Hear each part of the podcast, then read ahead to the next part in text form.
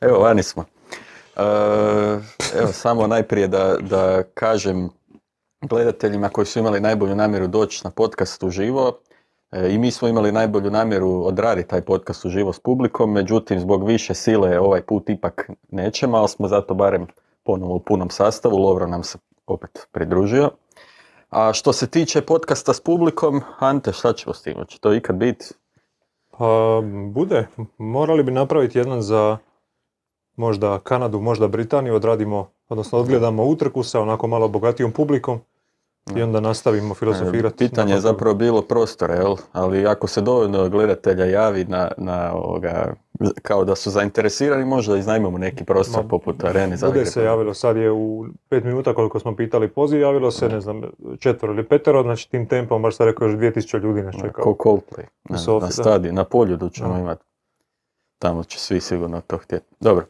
E, eto, imali smo Monako koji je počeo sa, sa a počeo je sa zakašnjenjem koliko sat vremena? Da, sati, pet minuta, to je valjda ono tradicija, sad i jučer ono Liga prvaka isto malo kasnila, pa mora valjda i Monako malo. Monako više francuski ili italijanski? Pa valjda više francuski. Po, narod, po narodnosti. Ja nisam toliko tu negdje Ne znam to, ja ne znam ni koliko je kasnilo. Jer e, nek mi neko točno objasni kad je počela utrka. Mislim, nisam imao vremena spremiti se za, za uh, izmakljati fiju standardno, tako da ću ono, improvizirati tijekom podcasta.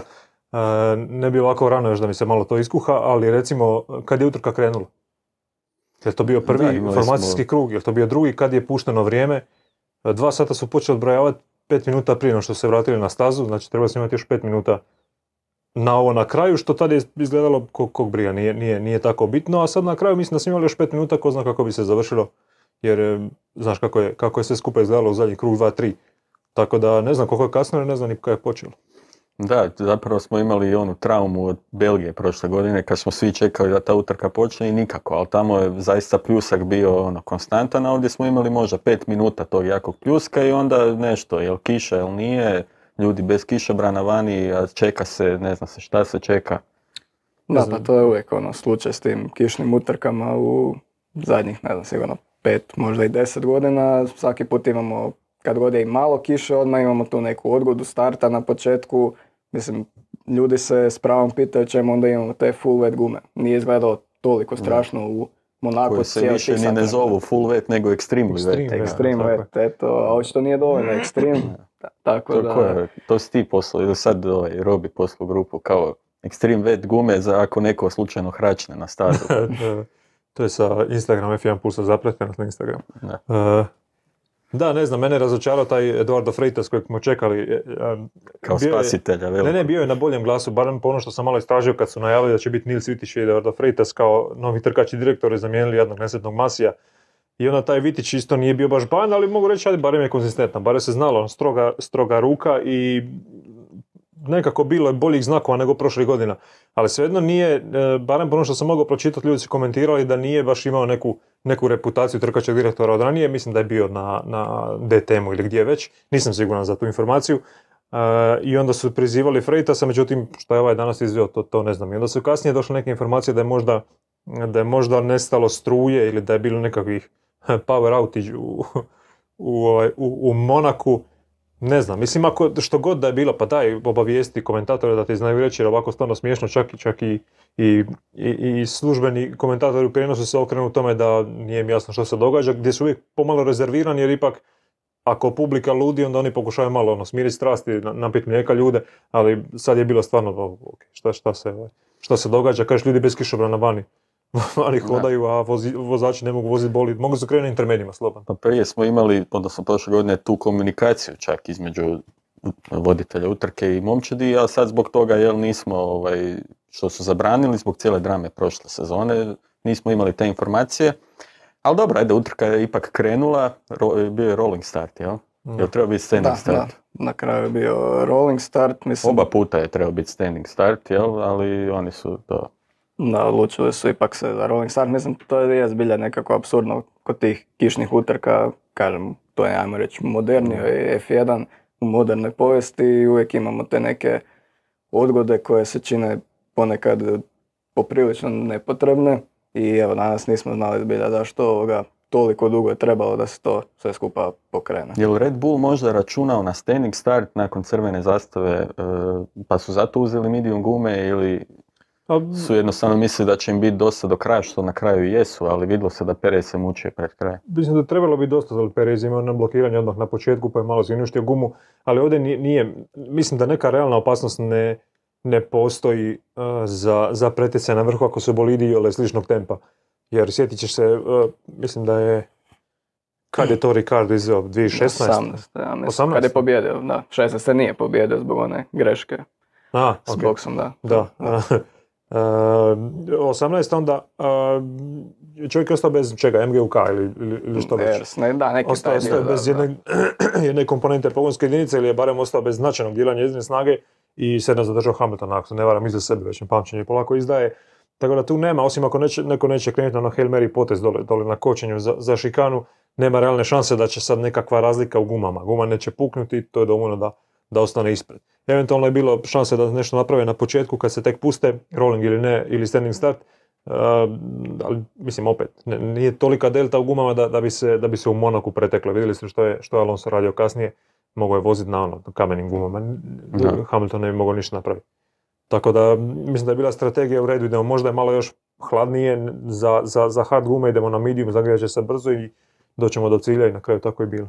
A eto, on se zadržao Hamiltona, ali ga je zadržavao, koja je zapravo bila svrha tog zadržavanja? Pa evo, Je li itko to Moram- shvatio na kraju? Ja sam može, da. moram se opraviti da sam ja utrku pratio u busu da bi stigao na podcast, tako da nisam skužio A cijelu ovu- E, pa bio sam negdje oko Črnomerca već tada, ja mislim. Ovoga, tako da nisam skužio cjelokupnu tu e, taktiku, ali ako sam ja dobro to ulovio, e, mislim da je pokušao nekako zadržati e, Hamiltona kako bi ga pogurao prema Okonu, međutim nije bilo tu puno e, e, uspjeha. Na kraju i na kraju su još zapravo Okona su stigli ovi iza njega, Okon je imao 5 sekundi kazne i na kraju zapravo završio izvan vodu, ali iskreno nisam uopće shvatio tu strategiju. Mislim, ajmo reći da je čuvanje guma bilo Pa u jednom trenutku Dio, je ali sad Alonso je to dobio, sve. da, u jednom trenutku je Alonso dobio najbliži krug, možda je on htio taj dodatni bod, pa je zato kao čuva gume. Ma, ništa od toga. Na kraju je otvorio dovoljno prostora, Norris ispred njega da ode, Da, da, da. ode po nove gume on napravi najbrži krug. najbrže. Da. Meni se čini da je bila taktika u biti da, da Okon izgubi šta više bodova, na kraju se to dogodilo. da jednostavno baci, baci Okona ovima iza, iza sebe i na kraju i vraća Okon. za Miami kad ga nije Da. htio suportati. Tell Fernando to push like a lion. Ništa skoro- više od toga. skoro svaki bod mu poduplava saldo trenutno.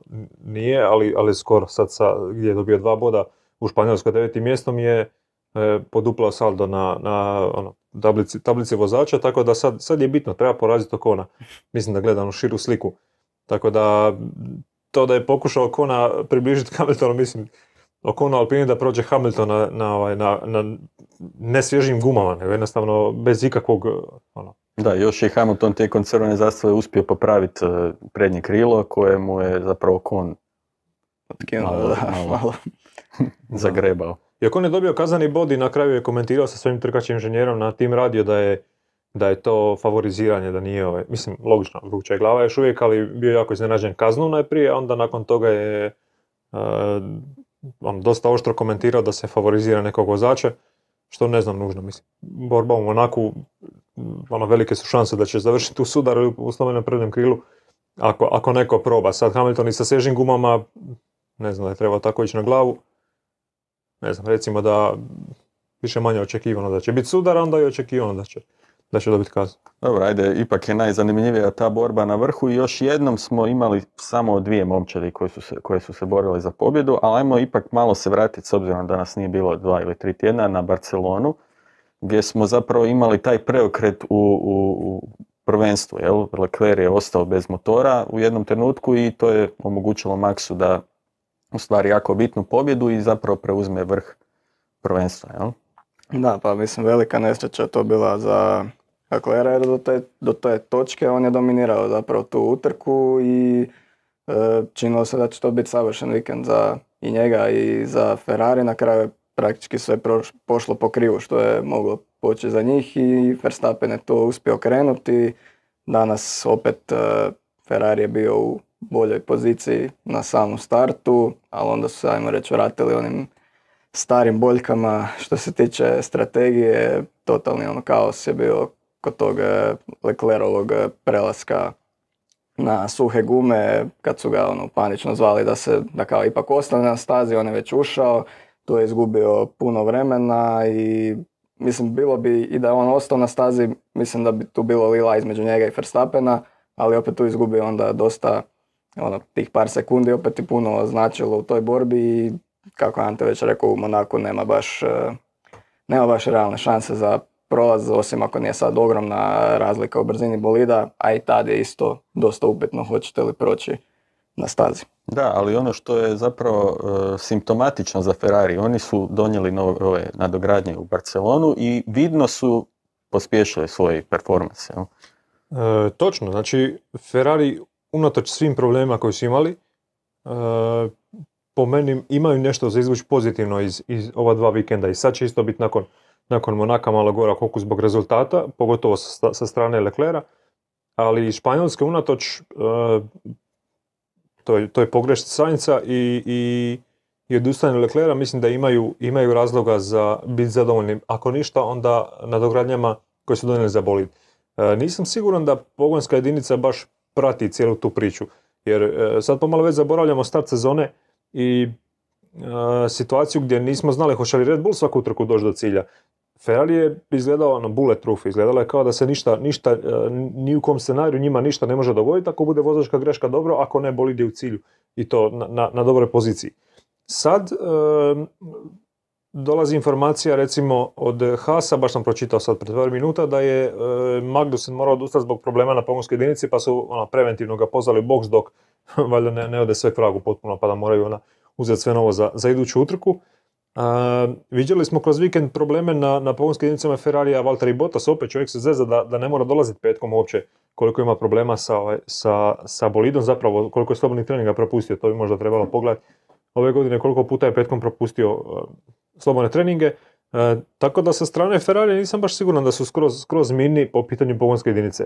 E, čudno je jer ne čini mi se da ovisi o stazi. Nije Španjolska nešto intenzivna za, za motore i nije, ok, temperature su visoke, možda je to faktor, ali u Monaku nije bilo tako drastično, ok, danas pogotovo ne, ali nije bilo ni, ni, ni jučer ni prekjučer tako drastično da, da, bi imali opet problema sa motorom.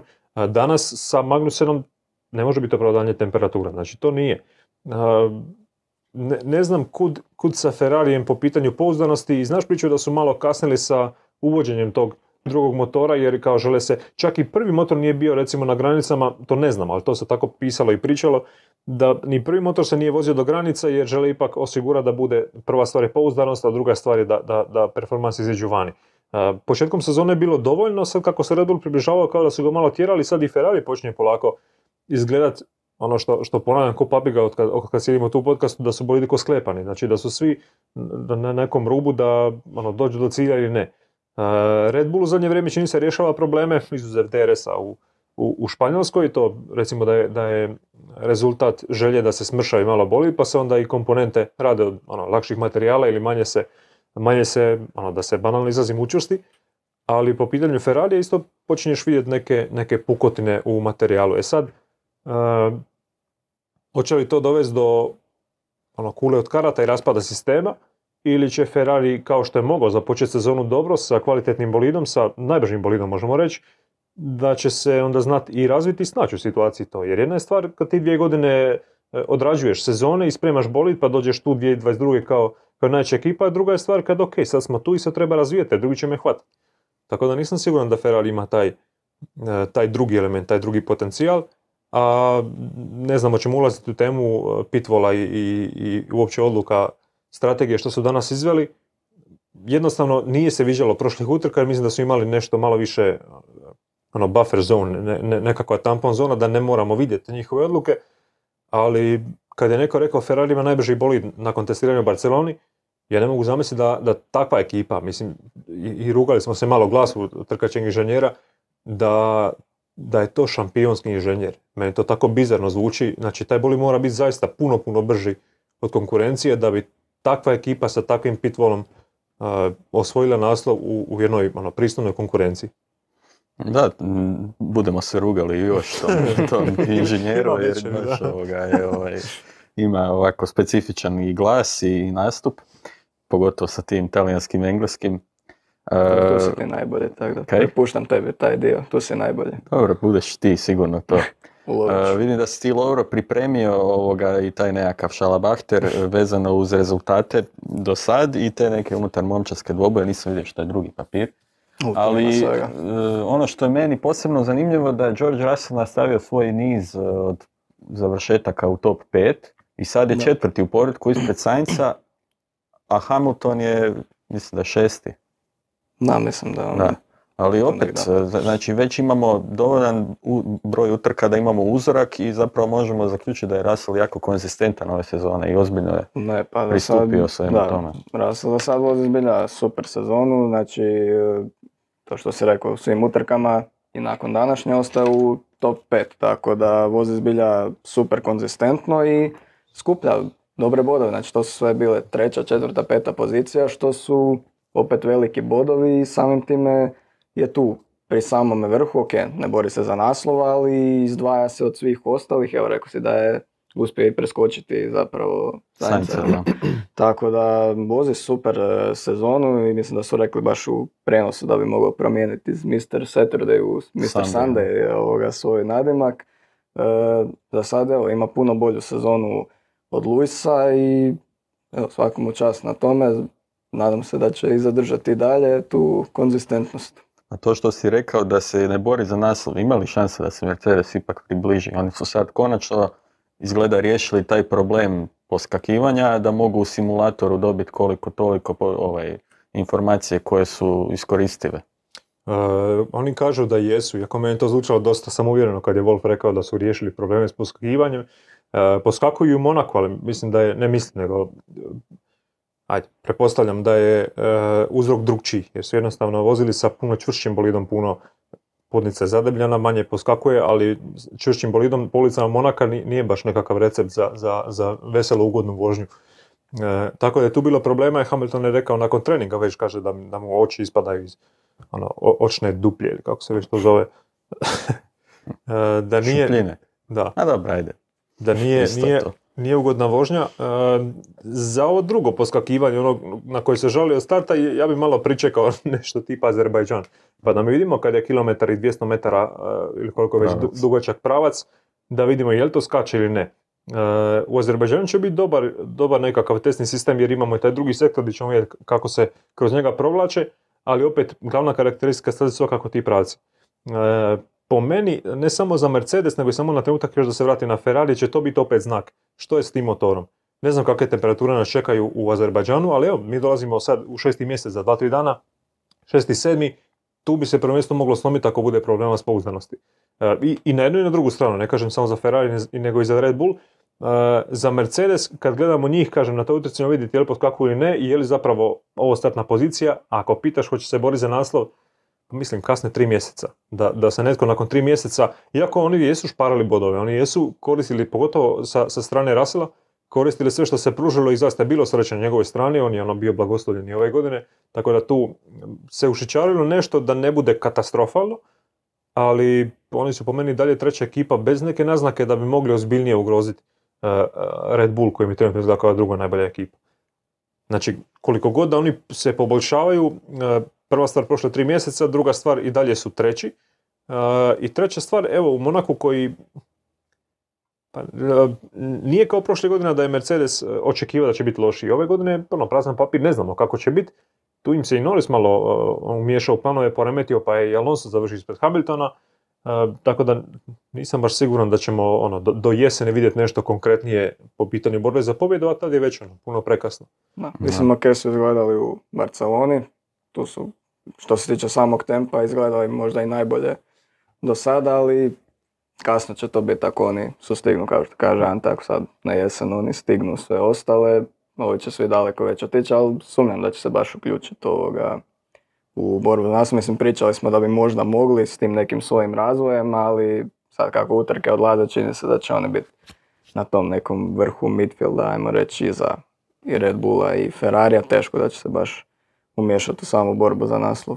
Dobro, ali vidjeli smo da je uh, Monako nije baš staza koja je i inače odgovarala Mercedesu, ali vidjeli smo da u Barceloni Russell odvozi jako dobro, pogotovo s obranom Red Bulla, ali Hamilton napravio jako, jako dobru utrku i naravno Wolf se kasnije javio da bi to bila pobjeda, da ga nije ovaj, pogodio i tako. Ma to je sve ono, jeftini motivacijski govor. Uh, Hamilton je vozio dobro utrku, ali potpuno ono, jedan offset od, od svih drugih taktika.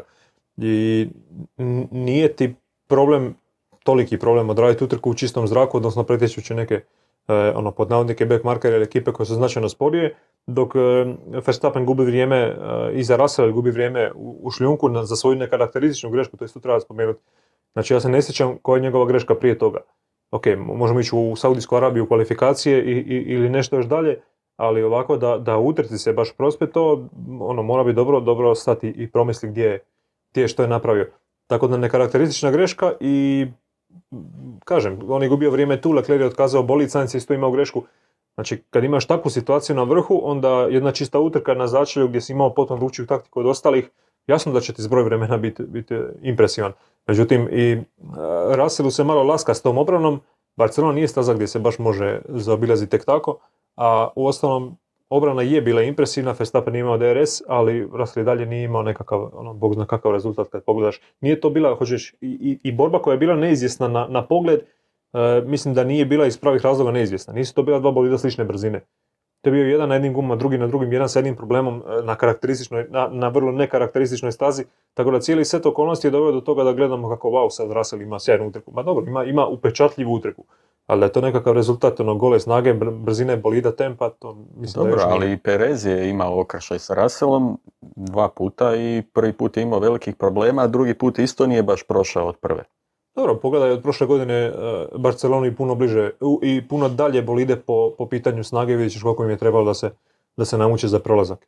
Dobro, ja bi inače ipak poentirao da je Russell E, pa sigurno u Barceloni se može računati na njega da, da će uzeti najbolji mogući rezultat u tom trenutku za Mercedes. Ne, apsolutno, ne oduzimam ništa od njega. Samo S obzirom da... na odustajanje Ferrarija i Sainca u grešku. Ne, za njega i sama borba sa Verstappenom je onaj jedan povratak pozicije govori da on ipak pripada tamo gdje se, gdje se nagađalo je li to ono kalibar ili nije. Tako da ništa ne oduzimam od njega, samo možemo reći da nije možda pokazatelj da je Mercedes sad bio ono, rang Red Bulla na toj utrci. Ne, pa to sigurno nije, ali opet ima, kako se rekao, Verstappen ima problema s DRS-om, nije to bila ravnopravna borba, ali svejedno je Red Bull i takav, bez tog DRS-a opet je bio dosta brži od Russella, a Russell je pokazao opet dobru obranu u toj, e, u toj borbi i Mercedes je zbilja u toj utrci skakao od ostatka te sredine poredka kako je zovemo.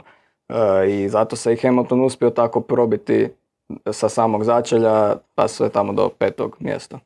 Da, kad smo već kod Pereza, on je bio dosta nezadovoljan sa ishodom u Barceloni i dobio je naredbu čak dva puta da propusti Verstappena, a sad je očito to shvatio za ozbiljno i jako dobar rezultat napravio u Monaku. Šta je s tim bilo? Ne znam jeste naišao, na, jeste naišli na, na telemetriju Pereza, onu neslužbene koju imamo na F1 aplikaciji ako, ako smo pretplaćeni tamo imaš jedan zanimljivi, uh, zanimljiv prikaz njegovog inputa brzine, odnosno gasa u momentu kad se sudario sa zidom. Znači, potpuno mi je bizarno zamisli da se, da se neko ide namjerno sudariti. kvalifikacijama. Da, u momentu kad je imao treće mjesto. Dobro, jedina pozitivna stvar u tom momentu za njega bila da je Verstappen iza njega. To je jedina stvar koja je pozitivna, ali u situaciji gdje bi se možda mogao boriti za nešto bolje, da ide nešto namjerno napraviti, to mi je vrlo sumnjivo. Za Lawson sam siguran da se namjerno zabio zid, tu nema nikakve, nikakve sumnje jučer, a za Pereza mi se čini da je ipak bilo uh, malo previše. Ali kad gledaš, uh, zaista neobjašnjivo, jedino što mi je uh, kao mogući, ne razlog, nego moguće objašnjenje, zato je bilo da je glitch na aplikaciji. Jer ti zaista u tom trenutku kad se on zabija u zid, ti vidiš input, znači njegova gasa vidiš na 100%. Znači u momentu kad on se točno zabija, znaš i po najlošijoj simulaciji što se događa kad, kad u situaciji nezadskog zavoja daš, odnosno da, točno nezadskog zavoja daš gas na 100%. gledaš 30 sekundi prije, svaki drugi zavoj naravno vrlo, vrlo progresivno se dodaje gas. 40, pa da. Normalno, znači ne, ne možeš, nije, nije binarno, nije gas 0,1, trebaš, trebaš ono, dozirat. U toj situaciji njemu je gas doslovno na 100% i onda su stavili snimku na, neko je naravno to iskopao, E, protekli krugova i svaki put na tom mjestu je progresivno dao gas. Znači, samo u tom krugu imaš najočitiji mogući dokaz da je, da je to bilo ono, stisni do kraja, stražnji kraj se gubi normalno, to ne može, ne može popratiti toliko snage i, i eto te u zidu na mjestu gdje niko drugi ne može proći. Tako da kažem, prilično mi je bizarno zamisliti da da je bilo namjerno, ali jednom kad vidiš snimku i kad vidiš da je na tom mjestu napravio to sa, sa gasom, nije, nije mi sasvim, sasvim jasno zašto ni što je bilo s time. Tako da, ako ima nešto u tome, meni čini da je Perez prilično uh, zeznut igrač. da, ne kažem nešto drugo. to je jedna stvar... Ovo drugo što si htio reći ima bolju konotaciju, ali... Da, da, jest, stoji. I Perez je, to je sad ne znam je li, ovaj, je li jesu ljudi naišli na tu informaciju, Perez je dobio novi ugovor sad. To nije još objavljeno, ali se opet malo prosuo jer je zagrlio Hornera na, na ulasku nakon pobjedničkog postoja, zagrlio Hornera i nije znao, ali nije pazio da ih kamere prate i onda rekao malo sam prerano potpisao ugovor misleći kao mogu sam izvući još para da sam potpisao nakon, nakon danas. Znači ti si to iz toga tek saznao, ja? Čovjek je rekao, je to bilo? To Horneru nakon podija ipak sam prerano potpisao, haha. Znači, ok. Eto ga, na. Uh, Gast je na Suicide Watch, sad će baciti u, u marinu dole u... u... Dobro, Gasly, može njegova budućnost u McLarenu ili tako neko je moguće. Ne znam ko se sve nadao, ali ide. hoćeš za Pereza, nisam ja baš siguran da će on ove godine trpjeti puno situacija kao u Španjolskoj. Tim više jer nekako sve ja ću dojam da ima i pravo, jer u Španjolskoj je bio jako dobar, iako nisam siguran da bi on ostao na stazi. Nije ovako, eventualno ako ne može ga proći DRS i slične probleme, ali ipak se pokazalo da je tri zaustavljanja bilo brže nego dva, nebitno i on je kasnije otišao na treći, ali u Monaku je, ono, da su zamijenili brojeve i kacige i kamere, izgledalo bi kao da je ovaj u jednom bolid, ovaj u drugom. Nisam navikao da Verstappen tako zaostaje za kolegu. Da, dobro, ajde. E, ima i Verstappen pravo na loš vikend s obzirom na nevjerovatne rezultate. Ima, sad... na već tri godine ga nema. Da, ali ovaj, ovo je prvo treće mjesto od 2019. praktički, ne? 2020. bez onih odustajanja, da. Turske je šesto mjesto 2020. 2020. a prije toga je Meksiko 2019. To sam gledao. Mislim 2019. Da. da. To je, da. ono. Ako, ne, mislim, ako naravno ne računamo onu Mađarsku gdje je vozio sa pola bolida. Da, ajmo računati to gdje imao cijeli bolid, da. cijelu utrku, da. Ali, pa ne, bilo bi super da se Perez možda ono malo Preključi. razbahati u toj cijeloj borbi. Mislim, ćemo imali brzine za to, ali e, sad evo, ako je bila točna grafika nakon utrka, što je isto upetno, s obzirom kakav je bio prijenos tijekom cijelog vikenda, ali Perez kasni samo 15 bodova za Verstappenom ukupnom poredku. Tako da teoretski je jako blizu, ali opet kažem, vidjet ćemo imali tu realne brzine. Činjenica je da je u Monaku bio praktički cijeli vikend brži od Verstappena, znači na svim treninzima i na kraju kvalifikacijama. Ok, nismo vidjeli kako bi bio Verstappen u onaj zadnji krug, ali tu je, ja mislim, Perez ono, čisto porazio u ovoj utrci. Naravno, da bi bilo, bilo bi super da se priključi, ali ono, ne bi još baš skakao u tu priču. Da, moramo vidjeti, e, moramo još vidjeti na koji način će sad Ferrari odgovoriti. Njima sad treba dobar rezultat, imaju sad dobar alat za to.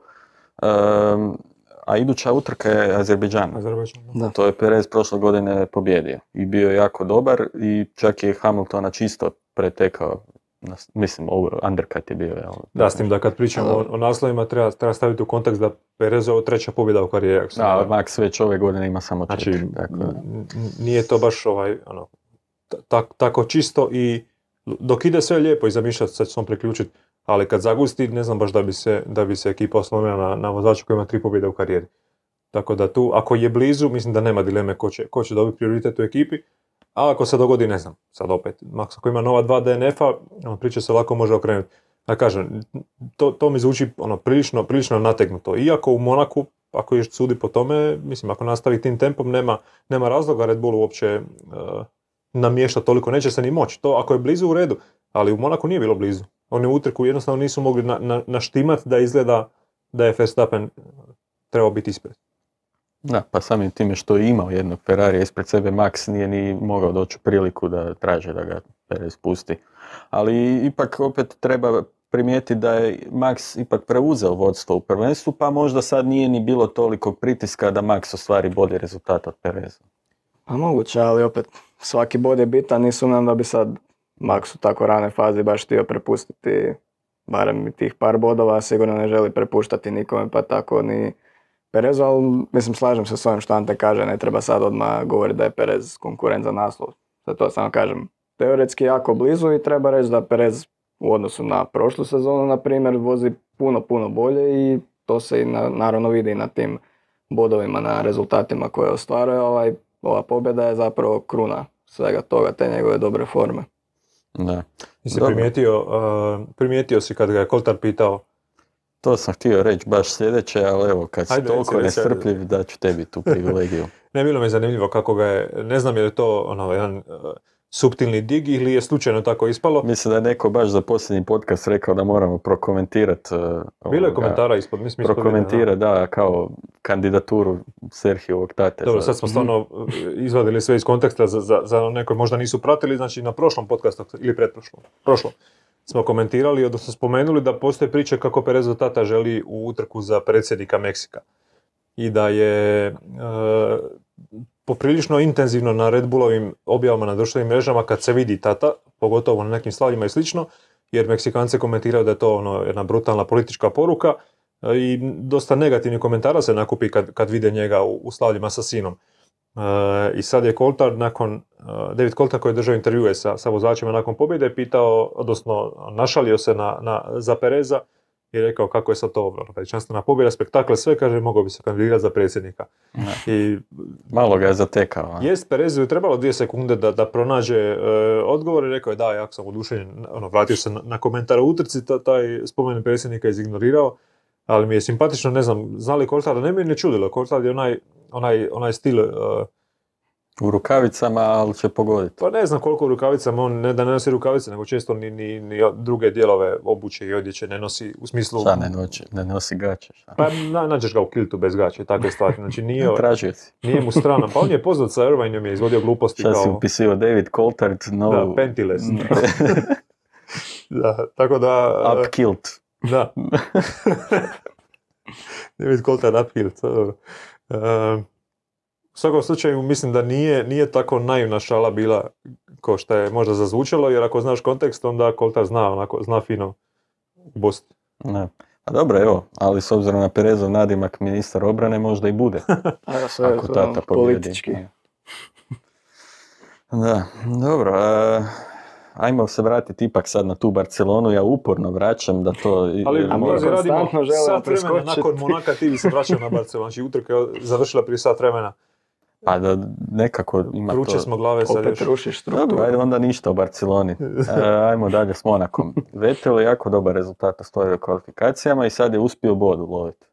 Šta je Aston Martin napravio? Meni se čini da su i u Barceloni već bili malo bolji. Pa, koliko bolje, ne baš puno, mislim.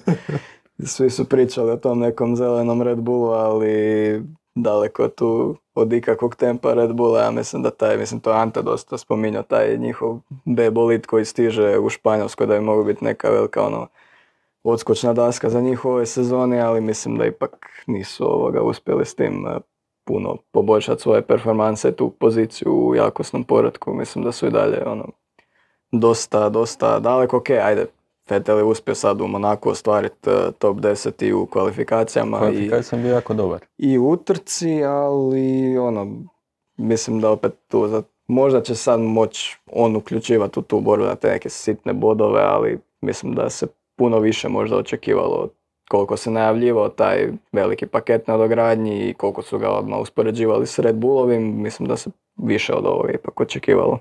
Da, ali ipak, e, ako je vjerovat, znači, dobro, Vettel je sigurno kvalitetniji vozač od Strola, to smo i vidjeli i danas, jer je Stroll odmah u formacijskom krugu nešto. A to je baš bilo super, ovo, Latifi i Stroll su taman Stroll. eh, u formacijskom već odradili Da, svoje. malo su se ovoga zaigrali, što bi se reklo, jel? Ne znam, meni se čini da Aston Martin tek sad počinje otkrivati šta sad mogu s tim novim paketom, ako Možda nije, mislim, smiješ? smiješno mi je, jer možda su kopirali bolid, ali nije došla dokumentacija s njime, tako da sad E, treba, pa to ti ja govorim. treba to izorganizirati sve skupa, a za Feta ne znam, kaže da je sigurno bolje od Strola, što nije neka visoka letica, ali i on je malo pošundrcao u zadnje vrijeme. Mislim, Dobro, Da, imao je tu Australiju, ali to je ipak bila... zadnje dvije, tri godine je malo otišao na kvasinu čovjek i vidiš i, i po prvom dojmu i kad malo prokopaš, ne znam jesi popratio priču da je, da je hvatao lopove sa, sa skuterom po Barceloni.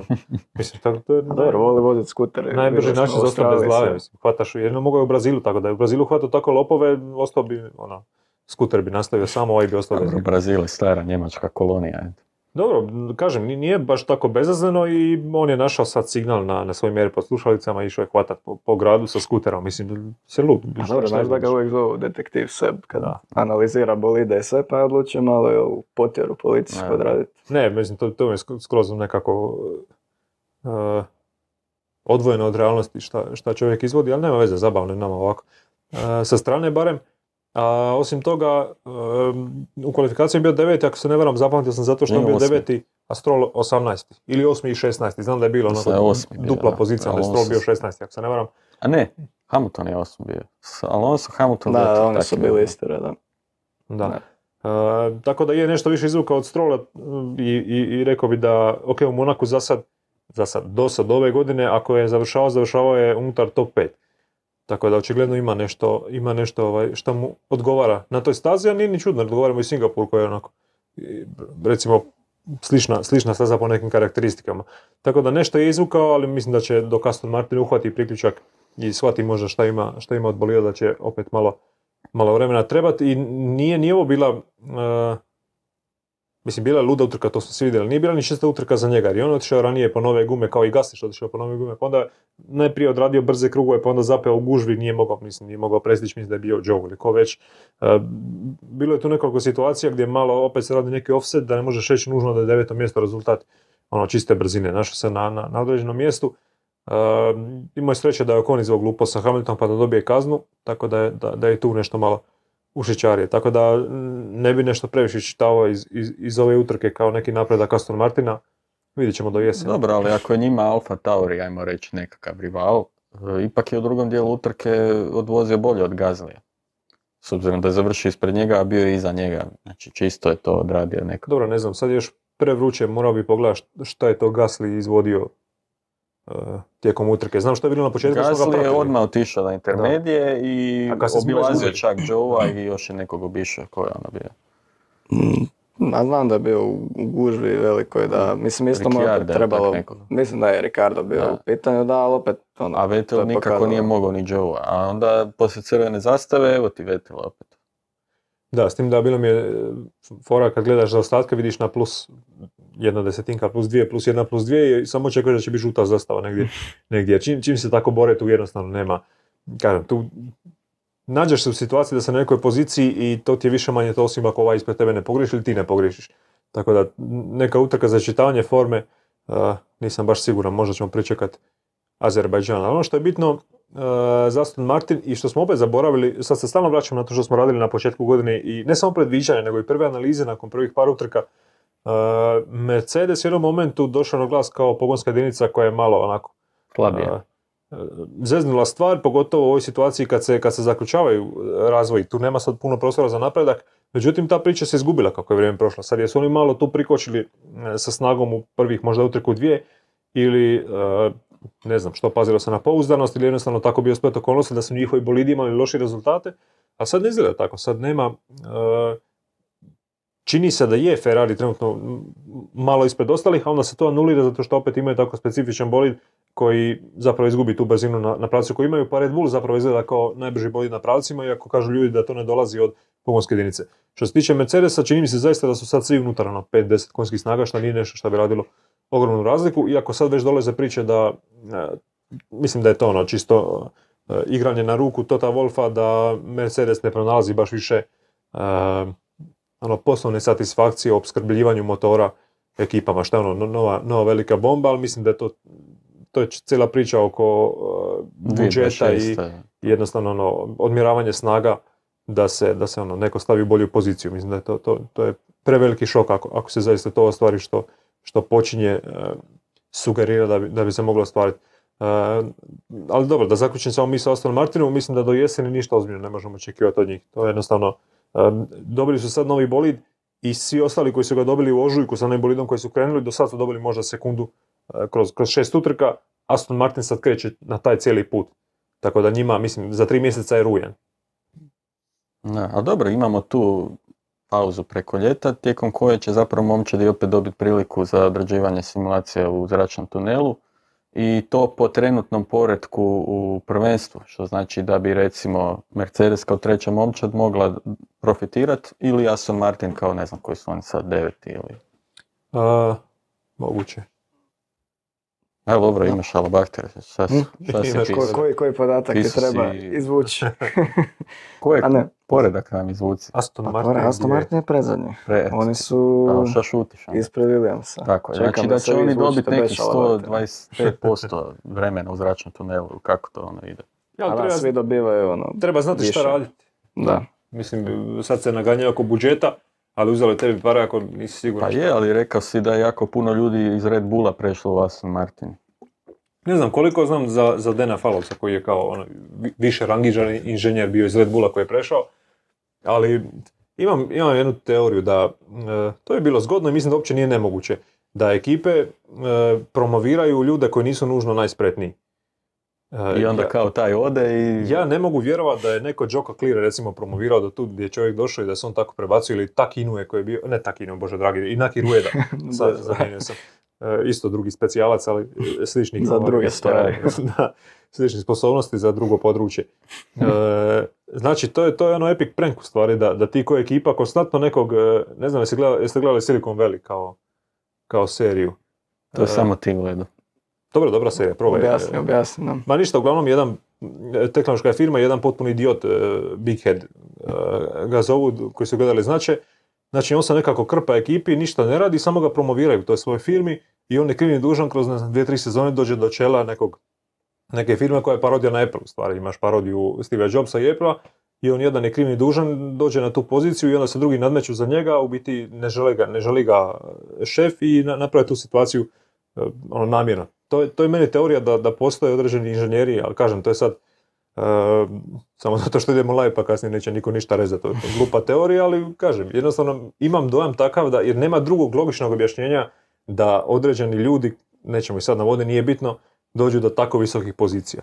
I onda, kažem, pređu u drugu ekipu i onda se ono, e, jednostavno šutiraju ih iz jedne u drugu ekipu, a ne da nemaju rezultata, nego se zapravo svi loši rezultati koji se dogode nekako se može trace back do njih, može se vratiti da je taj neko donio odluku ili pritiskao, pritiskao gubić botun e, što je dovelo do te loše odluke.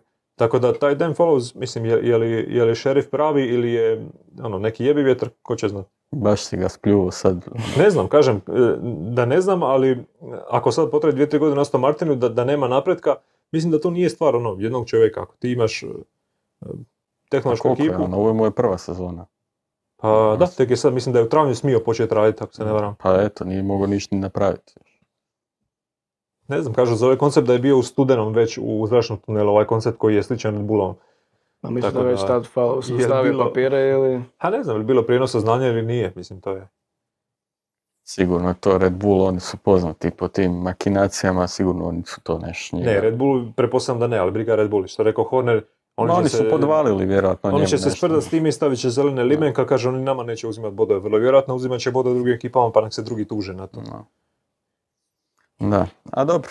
E, popljuvali smo Latifija i Strola, ali zapravo ponovno najveći tragičar ove utrke u Monaku je Mick Schumacher, Da. koji je uposlio jednog doktora ono, Da. više nego bilo tko drugi. Pa da, Mik opet nekako... A jel to Malo je bio, ono, oprosti, da. samo da dovršim pitanje Mhm. zapravo, je li to bila njegova greška ili je bio nekakav pad pritiska ili što je bilo? Ha, sad teško je reći ovako nama na prvu, ali mislim izgledalo da je samo onako izgubio bolid u jednom trenutku, a sad je li to opet njegova neka vozačka greška, možda tamo već na tom izlazu iza one šikane bila ili je zbilja nešto u bolidu bilo, to ne znamo, ali mislim činjenica je da je to već koji je njegov sudar ove sezone i to poprilično Pošten, veliki da. sudar. I ok, u zadnjih par utrka je čak i ulovio neku formu u odnosu na Magnusena, samo što se to baš i nije vidjelo jer su... Samo u Barceloni. Da, Miami. ali... Ali Ali opet Miami to je bila greška, da. Tako da, opet radi dosta tih grešaka. U početku ga je i Magnusen eh, i dobio po brzini. Definitivno si ne radi nikakvu uslugu s tim svojim vožnjama u zadnje vrijeme. Sad bila ovo njegova greška danas ili ne, opet ne pokazuje ništa eh, značajno što se od njega očekuje već u drugoj sezoni. Ipak nije više ruki, ok, drugi su bolidi potpuno, ali potpuno su drugčiji svima. Tako da i svi ostali se moraju prilagođavati na to i sigurno je to veliki sad minus e, za njega i pitanje je koliko on može ovoga koliko bi zapravo trebao ostati u Formuli 1 ako nastavi e, s takvim nekim svojim nastupima. Naravno, njegovo ime donosi veliki taj mar- marketinški potencijal, ali e, ako sagledamo realno, Schumacher ove sezone ono, debelo podbacuje, ja bih rekao. Pogotovo zbog tih velikih sudara koje ima stalno. Da. Srećom tata, mislim srećom kako za koga. Nije baš srećom, ali tata ne gleda šta mali radi. Da, Uh, Meni se čini da je velika, velika njegova sreća što, što imamo na gridu uh, Latifi i Ricarda ove godine. Jer onda se uh, malo se, ne da se poništi, ali ne dolazi toliko u prvi plan.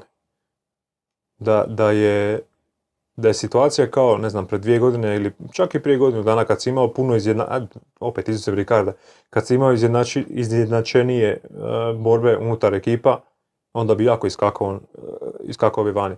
Sad iskače Latifi, iskače on, ali možda nekako u prvom planu je Ricardo. I sad konstantno se piše o Ricardu i gdje će i što će, tako da Schumacher još nekako prolazi ispod radara. Meni je lik simpatičan. Mik. Da, bez... A uvijek bez kad se daljnjeg- javi na radio, joj ne znam što je bilo, joj da, tako kako- ne ide. Mislim, to, to ni- nije...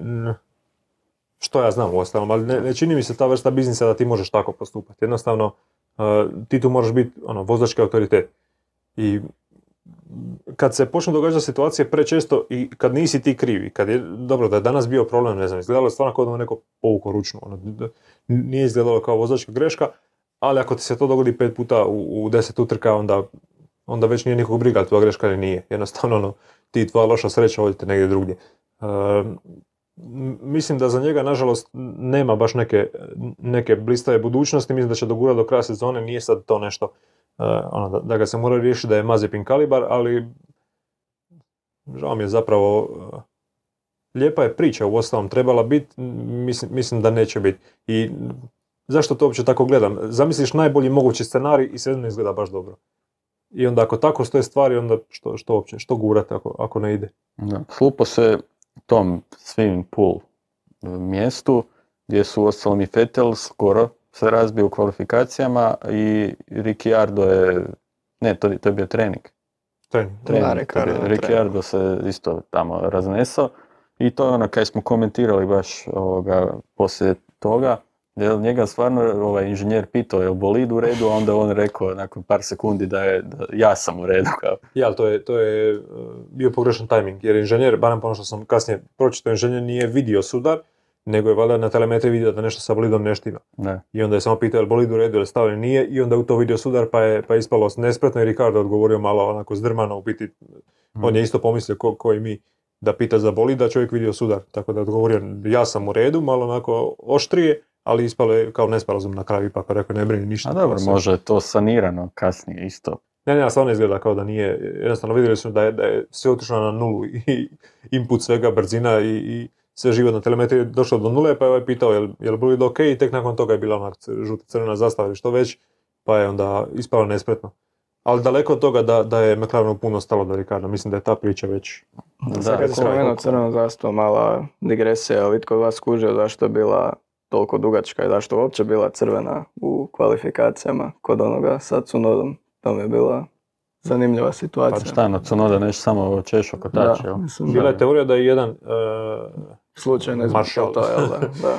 Aha, kao pro- proglasio crnu zastavu i Pa su morali, njega da. morala, da. Mislim, to mi je isto bio jedan super detalj u, ovoj, cijelo, u ovom cijelom vikendu zapravo. da. Koliko, ono, lokalna neka Za liga, to bi, mislim. da.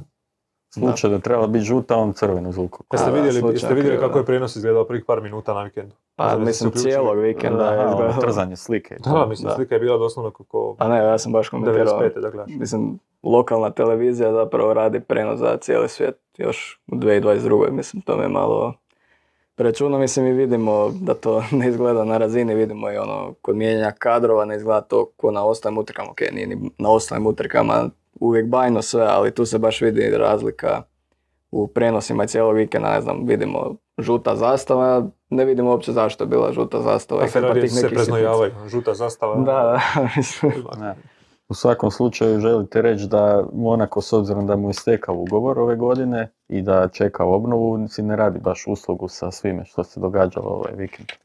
Pa ne radi si usluga, ali ne znam, ne vjerujem baš da će izbaciti Monako, da ipak tu ono, da neće još se to dogoditi ovoga, da ipak tu previše tih nekih interesa međusobnih, ali mislim činjenica je da možda sad već i ovi novi fanovi, možda njima ni to nije od tolikog značaja, neće možda se ni Liberty, možda neće čak, e, e, ajmo reći, neće toliko štititi taj Monako i možda će imati u tom smislu neku i bolju pregovaračku poziciju. Mislim, što, što se mene tiče, to je ok, da jednostavno, zašto bi Monako imao sad toliko bolju poziciju od svih ostalih utrka. Ok, je povijesna utrka, sve to stoji, ali ima i drugih pa koje su već bile na e, rubu ispadanja i pričao se i ne, ne znam, evo, Spa isto legendarna utrka, vodi se još od 20. znači od prije Formule 1, pa opet nema sad neke povlaštene uvjete. Je, ali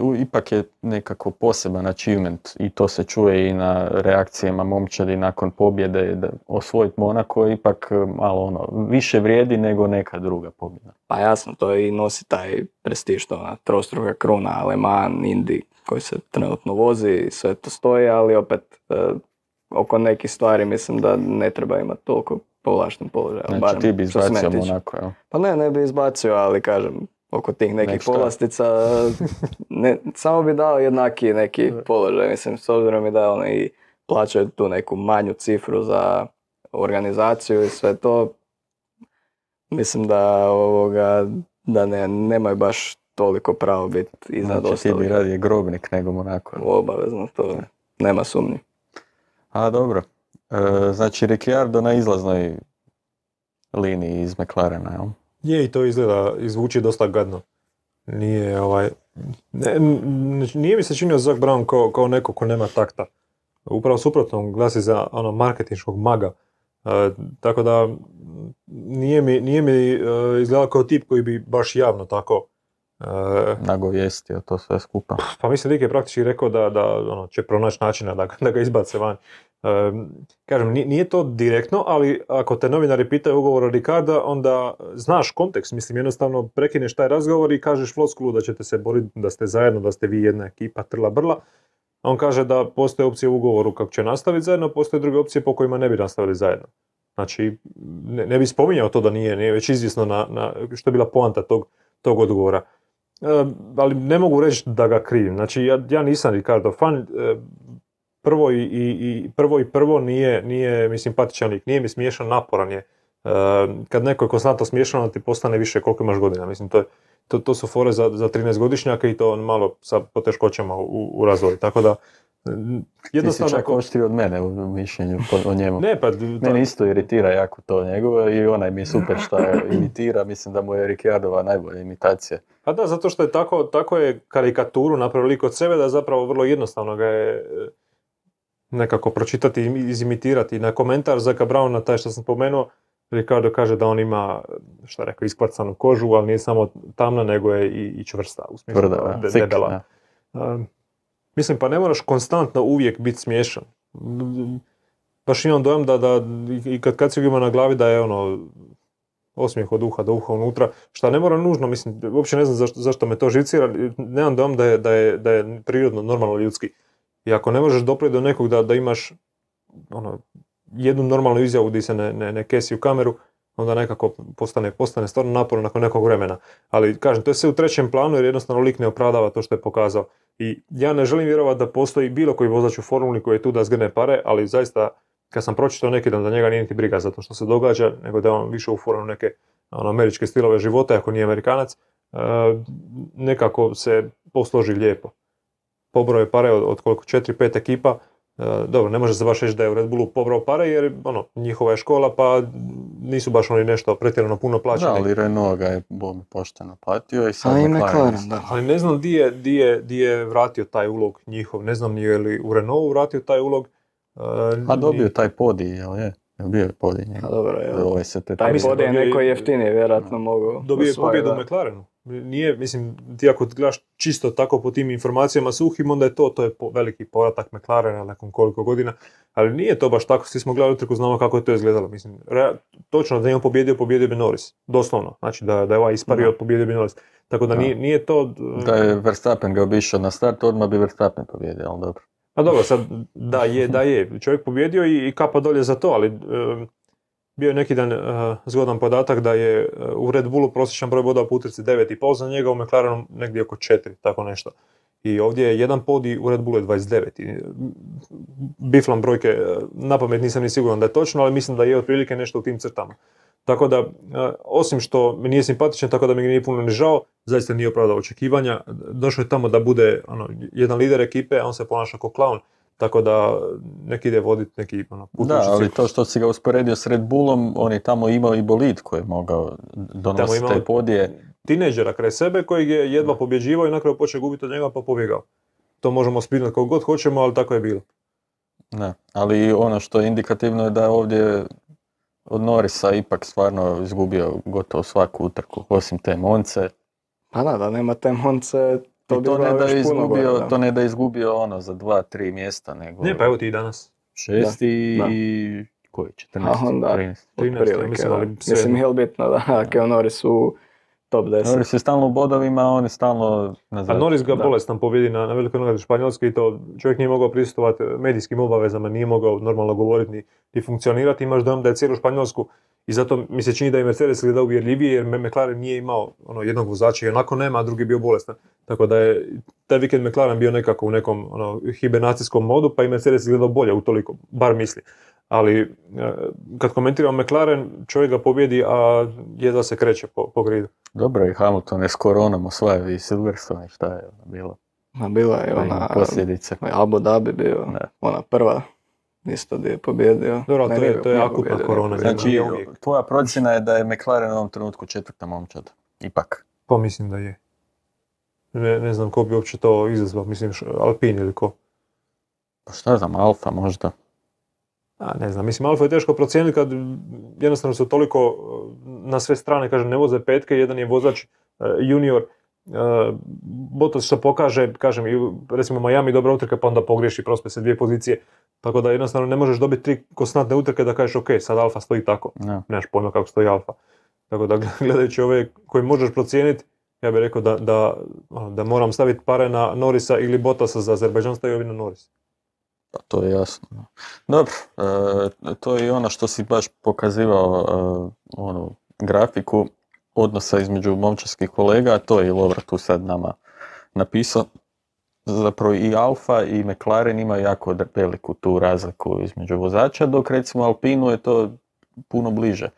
Možda ne rezultatski, ali Alonso se ipak ovoga, zna nametnuti okonu, pa tako i danas. Da, pa dobro, mislim, ta razlika između Bottasa i Giovanni je isto koji između Norisa i Ricarda, jer opet Joe je ruki, niti ima sad toliki pedigre iz tih juniorskih kategorija. Od Ricarda, mislim, pričalo se prije o njemu kao jednom od najboljih vozača uopće. Sjećamo se da je bilo glasino da bi mogao u Ferrari, Mercedes, kad je ono bio u tom svom piku dok je bio u, je uh, u Red Bullu. pobjedi u Red Bullu pa i tu to, je krenulo. Pa ne, mislim, on je u Red Bullu bio odličan i čak i kasnije kad je prešao taj Renault protiv Okona je on ok izgledao. Tek sad u McLarenu je ogromna ta razlika između Norrisa i njega i već u drugoj sezoni to traje. Mislim, i već i u prvoj je to onak, nije baš tako trebalo biti koliko god se treba prilagođavati na bolidi. Sve to opet nešto tu sumnjivo kad ono, pola sezone, pa opet bude, bude i onda je došla ta Monca, pa su svi očekivali, ok, sad je ta prekretnica nakon koje će Ricardo procvjetat, nije procvjetao. Tako da od njega se tu puno više očekivalo, a sad Joe kažem, niti od njega netko očekuje bar da će biti ono, top ruki ni nešto, a ovoga, tako da od njega se očekuje da će biti neka velika razlika. Što se tiče Alonso i Okona, pa tu su negdje ovoga, obojica. Alonso, ok, nije imao u ovim prošlim nekim utrkama, nije imao sreće što se tiče nekih bodova, ok, neke je sam prosuo, ali evo danas je valjda bila ono prva utrka di je uspio završiti na kraju. Ispred njega osjetim već Antin pogled neki. Čekamo neku kontru ovoga za Alonso opet je to nekako na svoj način odradio s tim zadržavanjem i, i muzikanjem mislim. Pa dobro Alonso ima svoj stil to je njegova stvar ali kažem ne danas mislim u Monaku su kvalifikacije naravno najbitnije i dobro da. tu, tu ga je pobjedio. Ok, Ante će reći da se namjerno zabio, sve to stoji, ali tak i tak je nebitno kad se ispred Perez zabio. tako da ga je pobjedio tim kvalifikacijama i naravno to je ogromna prednost eh, u samoj utrci. Nije bilo nikakvih taktičkih greški sa strane Alonsovog dijela garaže, niti je Okonov izveo nešto puno bolje, tako da uspije zadržati tu poziciju ispred. Ako uzmemo da su ta zabijanja u kvalifikacijama namjerna, mislim, to je jako teško dokazati, ali jel treba to nešto posebno regulirati?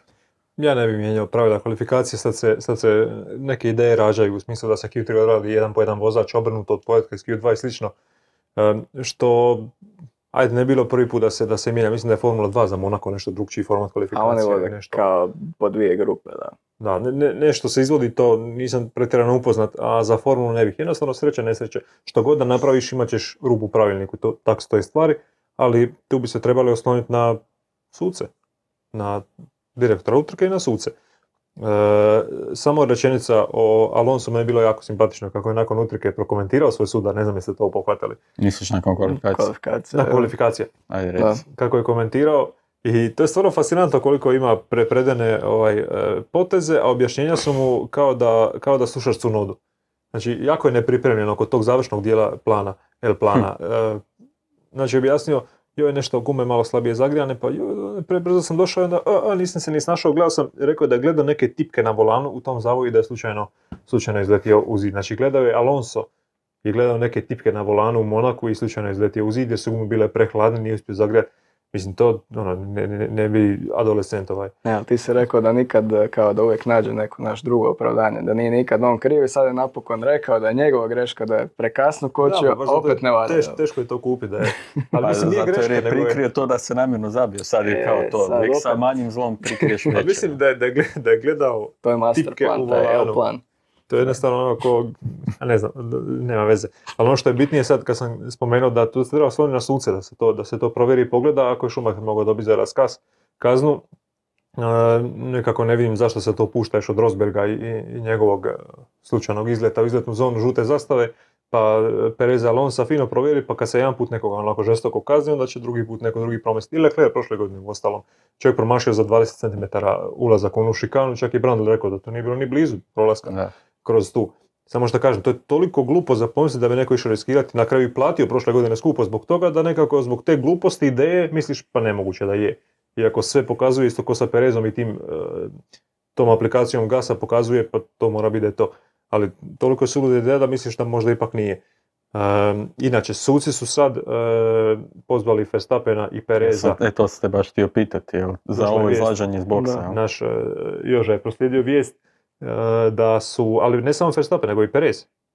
Obojica. A mislim, u prijenosu je pisalo da je Perez pod istragom, pa su pustili snimku od Verstappena, naravno, iz Tele Monte Nisam to uhvatio, moram priznati, nisam ni Da. vidio njega što je izveo, vidio sam za Verstappena, ali Da. moram spomenuti da je tu, e, to su stvarno nezgodne situacije, kopao sam unatrag i prošlih godina bi znali dobiti reprimand ako je stvar za trening i kaznu 5 sekundi ako je stvar za e, utrku ili ako si Felipe Massa onda drive through kaznu recimo dobiješ za to, tako da ni tu nema ni blizu neke konzistencije od sudaca.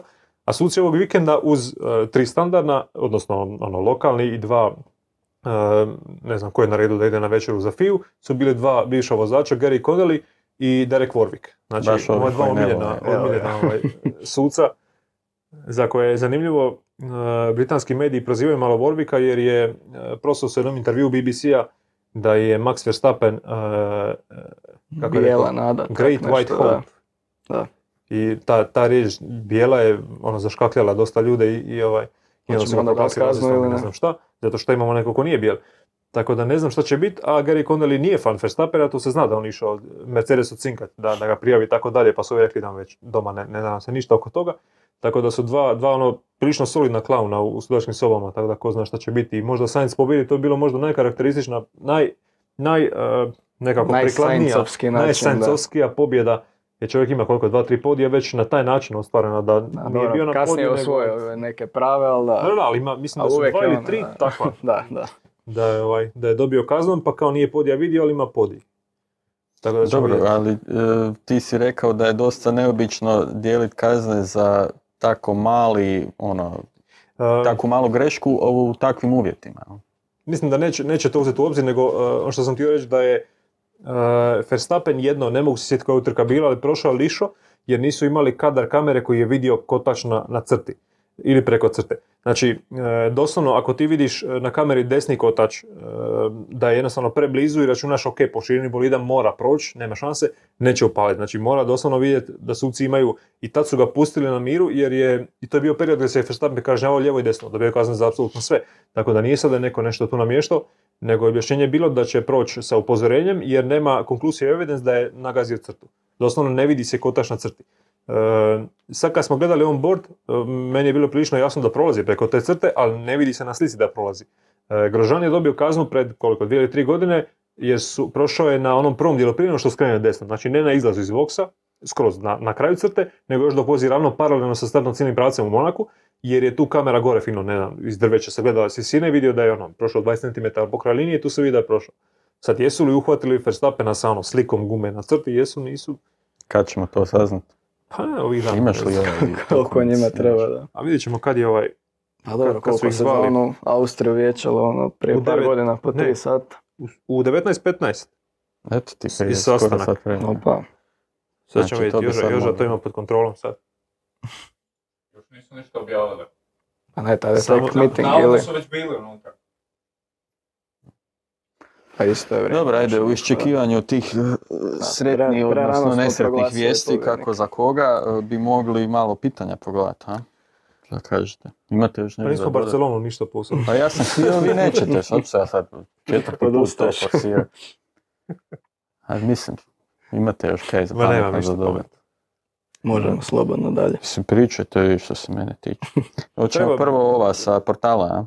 E, samo, samo treba možda spomenuti, jer prošlo je malo ispod radara, da je Sainz opet razočarao, razočarao je doma, onom velikom greškom u Španjolskoj, i Verstappen je, opet kažem, ono, nekarakteristično za njega pogriješio, kaže, nalet vjetra, dobro, pa i drugima puše sam, A i vjetar. drugima, da. Tako da treba... Ali za razliku od Sainca je on iskontrolirao tu pogrešku. Dobro, mislim da, mu je nije malo... se izvrtio. Da, malo, malo mu je manja šteta bila, Da. Da. ali svejedno dosta, dosta neobično. Mislim, na kraju ga nije, nije ga koštalo ničega u principu, ali opet nepotrebna i svakako greška od eh, Da. Verstappena. S tim da, i, i rekao sam nakon Španjolske, znači Verstappen je osvojio prošle godine nastav kad mu apsolutno ništa nije išlo na ruku i sa, sa opće situacijom sa, sa bolidom, pogotovo pred kraj sezone, ali i sa srećom i nesrećom, odnosno srećom na strani Hamiltona i nesrećom na njegovoj strani koliko je bodova gubio i onda mi je bilo zastrašujuće zamisliti, zamisli da se dogode dvije, tri utrke gdje sa Verstappen ko u Španjolskoj, znači da ih on ono zblesira, a da sreća bude tako na njegovoj strani kao što je bila, mislim sreća, da jednostavno okolnosti situacija da bude kao što je bilo u Barceloni, mislim da je ono prvenstvo gotovo do, do listopada. Vidjet ćemo, eto. Ajmo ovako. Znači, Vlado pita da li je Formula 1 konačno poražena ili ti želja pojedinca da riskira sve prije poslije života. Molim? Ovo, valjda, valjda misli na to e, kao zašto nismo startali na vrijeme bez obzira na kišu i u Pa, tom smislu kao Formula 1 je sport gdje se ipak riskiralo puno, puno više nego sad prije. Da, pa mislim da ono, rizik nije presudni dio sporta, ok, bio dio, ali je nam sad puno lošije jer više ne strepimo hoće li neko poginut kad se zabije u normalan zid. Jel sad kao manje zanimljivo zbog toga ili ne, mislim ipak je fokus na onom Pa dobro, na stazi. mislim da se u ovakvim uvjetima da nitko ne bi poginuo baš jer Ma ne, ali jednostavno vozili da bi taj- presporo, sklizali bi se, vjerojatno bi se ono, Da, ma ne, ali kažem da to, te a ono, bi komentare ono, oko toga kako je sad manji rizik, onda to ubija Formulu 1. Mislim, ok, ovo je glupost, ali sad, kažem, nije to ono, sad nekakva da smrt Formule 1. preformuliram, možda da li trebalo početi utrka na vrijeme i uvjeti kakvi god da su na stazi da se vozi. Pa dobro, ne mora kakvi god da su, ali ako su normalni uvjeti bi se trebalo s te strane, da, trebalo U se. kojem smislu normalni, mislim, prije po ovakvim kišama su znali često voziti. Baš je Ante spomenuo meni prije podcasta, kaj je si rekao, Singapur 2017. Da, tamo se start, standing Da. start po kiši, to nije Pa dobro, ali nije problem. bio baš potop tad. Pa nije ni tu bio standing potop. water je bilo, mislim kad pogledaš kadrove vidiš tri bolida iza, iza jednog. To je isto uska staza, A da, startali su na Interima, ja mislim, tad. Da. Ako se dobro sjećam, ne znam. pa i tu su neki htjeli startati na interima, ali nisu Neki su mogli. htjeli start na mediumu. Došao je popis Da, guma da. u 5 do 3, odnosno točno prije početka utrke je bilo ljudi na Ferrari je htio na medium, a Red Bull soft, medium, hard, interis, full wet je bilo. Da, Znači, oh. kompletno, nisam siguran za full wet. Znači, sve je bilo, uh, cijeli spektar guma. Je i soft i hard. A za rizik ja e, nekako i nairitira kad kreneš gledat i onda vidiš da će, da će krenuti opet priča poput Belgije prošle godine i mislim da je nekako bitno razdvojiti stvari. Tu se ne, ne, ne smije kriviti, ne treba se kriviti vozače. I oni vozač koji ga uhvati i javili su, Vettel je javio da ima kiše, da, da je, ima vode na stazi. Mislim da je, e, nije problem vozačima. Verstappen pitao što čekamo. Problem je onim birokratima koji gore sjede, a najveće uzbuđenje im je bilo kad prođe kroz žuto na semaforu u životu. I onda oni sad žele pokriti e, sebe da se ne dogodi nekakva glupost, da se ne mora kasnije e, šta izvoditi nekakva dodatna papirologija ili da ne bude komplikacija za njih. Znači odradit ćemo jednu mirnu utrku, pa odgodit ćemo je sat, dva, tri, nije bitno. Mislim, to doslovno e, bizarno je gledat kakvi ljudi vode i organiziraju sport u odnosu na to koliko je tehnološki napredan. To je opet ono moja stara mantra kad komentiramo te situacije, jednostavno imaš dojam da je, da je neadekvatno vođenje sporta organizacija sa onim šta se prikazuje.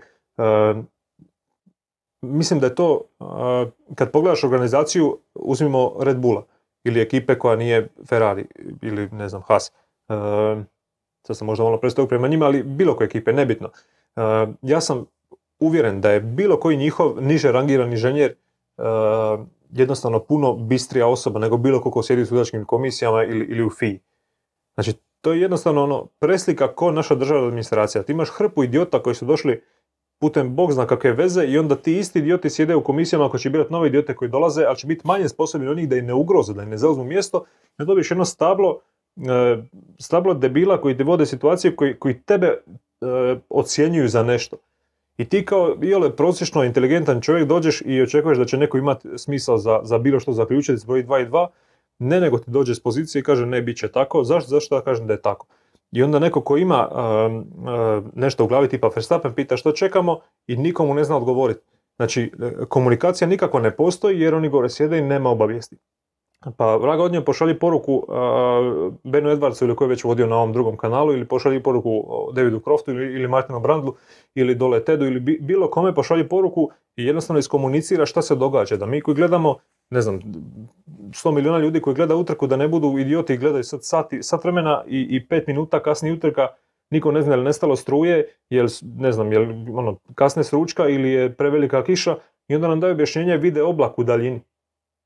Mislim, pa to, ne bih rekao da gledamo ono, ljubav na selu pa sad e, jednostavno prihvatit ćemo što nam se kaže pa ćemo nastaviti sa zabavom.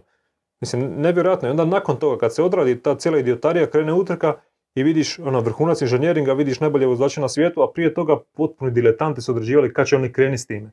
Mislim, uopće ne mogu dočarati, fali mi, fali riječi, ne, ne, ne znam se ono, nemam dobru prozu za izraziti se koliko je to debilno kad se malo odmakneš. Samo je fora što smo svi naučeni na to, svi smo fanovi, gledamo to i, i ne možeš se riješiti ovisnosti da, da uživaš u tom adrenalinu dok, gledaš. Ali jednostavno kad nekom pokušaš objasniti izvani, reci nekom ko ne prati formulu što se danas izdogađalo od 3 do 6. Mislim, ti ne možeš to objasniti bez da zvučiš kao idiot. Dobro, je, znači prokuhalo je konačno to tvoje A, za mislim, naljuti me, zato što jednostavno vidiš u, u, u tisuću različitih aspekata, vidiš ne samo u formuli, nego na, na, na kažem, tisuću različitih stvari vidiš sličan scenarij. I onda nema, nema, ne, nemaš recepta nekog kako kak to riješiti. I mislim da svi znaju šta je najgore od svega. I kad vidiš uh, u opuštenoj atmosferi, kad vidiš intervju nekog vozača, inženjera ili šefa ekipe, svi imaju kao, ha, znaš, evo razumijemo se, a šta ćemo sad? Mhm. A i s ovom uh, paralelom koju si povukao za hrvatsku administraciju, izgleda, meni zvučalo kao da se planiraš u političke vode baciti na Ma moment. nije, ne, nemam ja takta za baviti se politikom, ni, ni, ni aspiracije, niti uopće verbalne spretnosti. Šta smo ono rekli, da ćemo osnovati političku stranku koja će se zvati Nastojat ćemo. Da. Dobro, uh, Fittipaldi postavlja drugo pitanje. Kada, mi, kada bi mogli zamijeniti ili otpustiti tri vozača na gridu temelju ovogodišnjih performansi, koga bi izabrali? Pa dobro, mislim da se možemo složiti da bi to bili Ricciardo, Schumacher i ajde, ko će biti treći? Pa Stroll jer ga mrzimo ili, da, Latifi. Latifi je zaboravio. Ja bih rekao da je zapostio dva puta i tri puta ga otpustio opet. Dobro, a bonus pitanje, ko je najnesposobniji šef momčadi koji treba hitno letjeti van? Ajde, ti imaš ove koje bi Prolazim- stavio na najvišu Prolazi poziciju. ih sad baš e, najnesposobniji šef ekipe. Pa ko će to raščitati? Možeš samo vidjeti ovako po intervju ko ti se doima. A dobro, Horner očito ono, nije, Binoto, nije, ajde, isto nije, ali još ćemo vidjeti.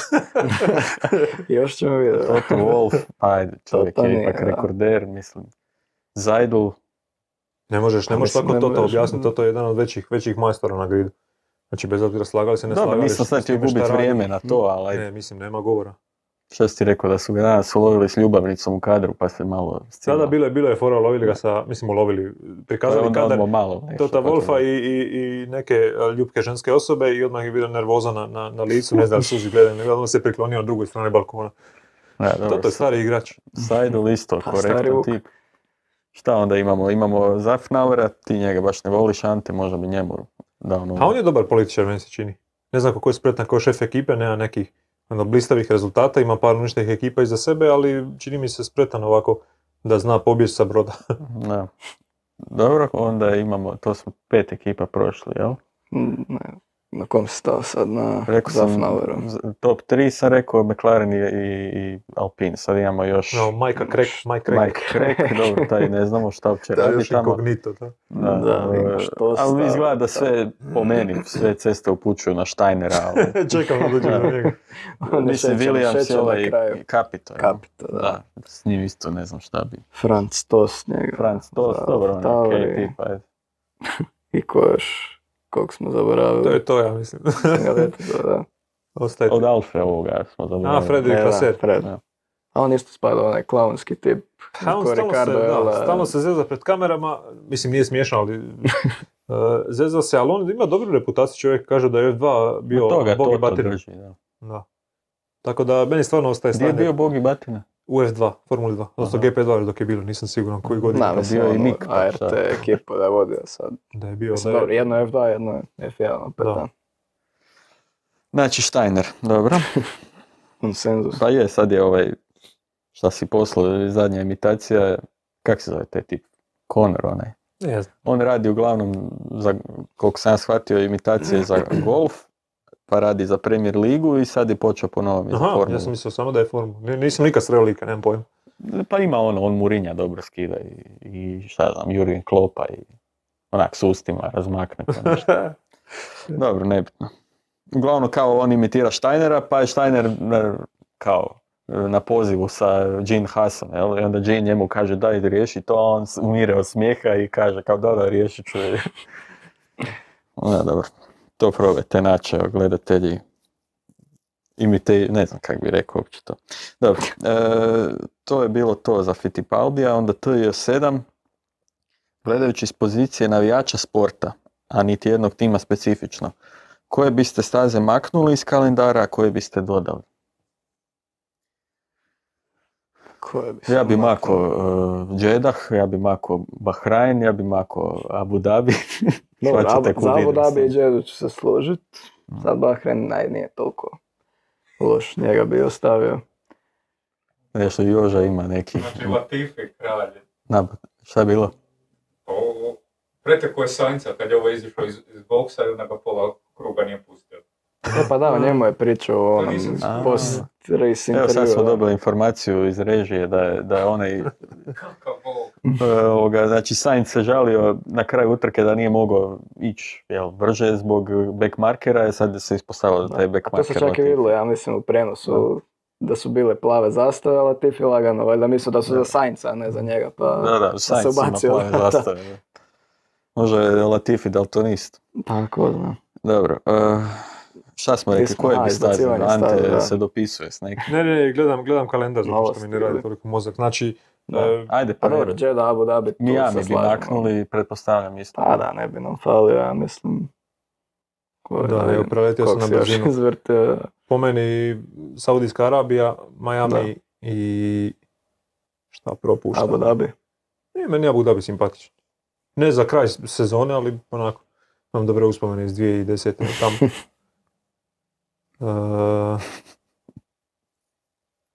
Pa ne znam, i Bahrein mi isto nekako postao simpatičan, sad ne znam, to već navikneš. Pa ne, neke uspomene se stvore od tu, ali Arabiju stvarno ne, ne, Miami još manje i, i, i... Puh, A ne znam, to je, to je više manje to. Možda eventualno francusko. Dobro, ako je Francuska Da. bila dobra prošle godine. da. Mislim da toliko kakva će me, sad biti. Toliko mi je ožiljaka nanijela, nanijela od, od prije par godina kad sam radio prenos u Francuskoj. 2019. je to bilo. To je bilo bolno. Da. A koje bi Da, koje bi vratili? vratili, Ja, da. Hockenheim bi ja vratio. Onda Kuala Lumpur, ja mislim, pa Sepang, Malaziju, ja. da, Maleziju. Maleziju, Maleziju bi vratio. Koja bi još bila dobra. Nürburgring možda. Dobro, Njemačku možeš vratiti u bilo kojem formatu, samo da je da Njemačka stoji. Što nije da je jedno vrijeme bio i Nürburgring i Hockenheim. Da. A je, bila je. Velika što je nagrada sad Europe, Europa, fino da. i... A Valencija? Ma kako? Ne, a. pa to je Ne. bila dobra utrka 2012. Da, tu ja imam lijepe uspomene.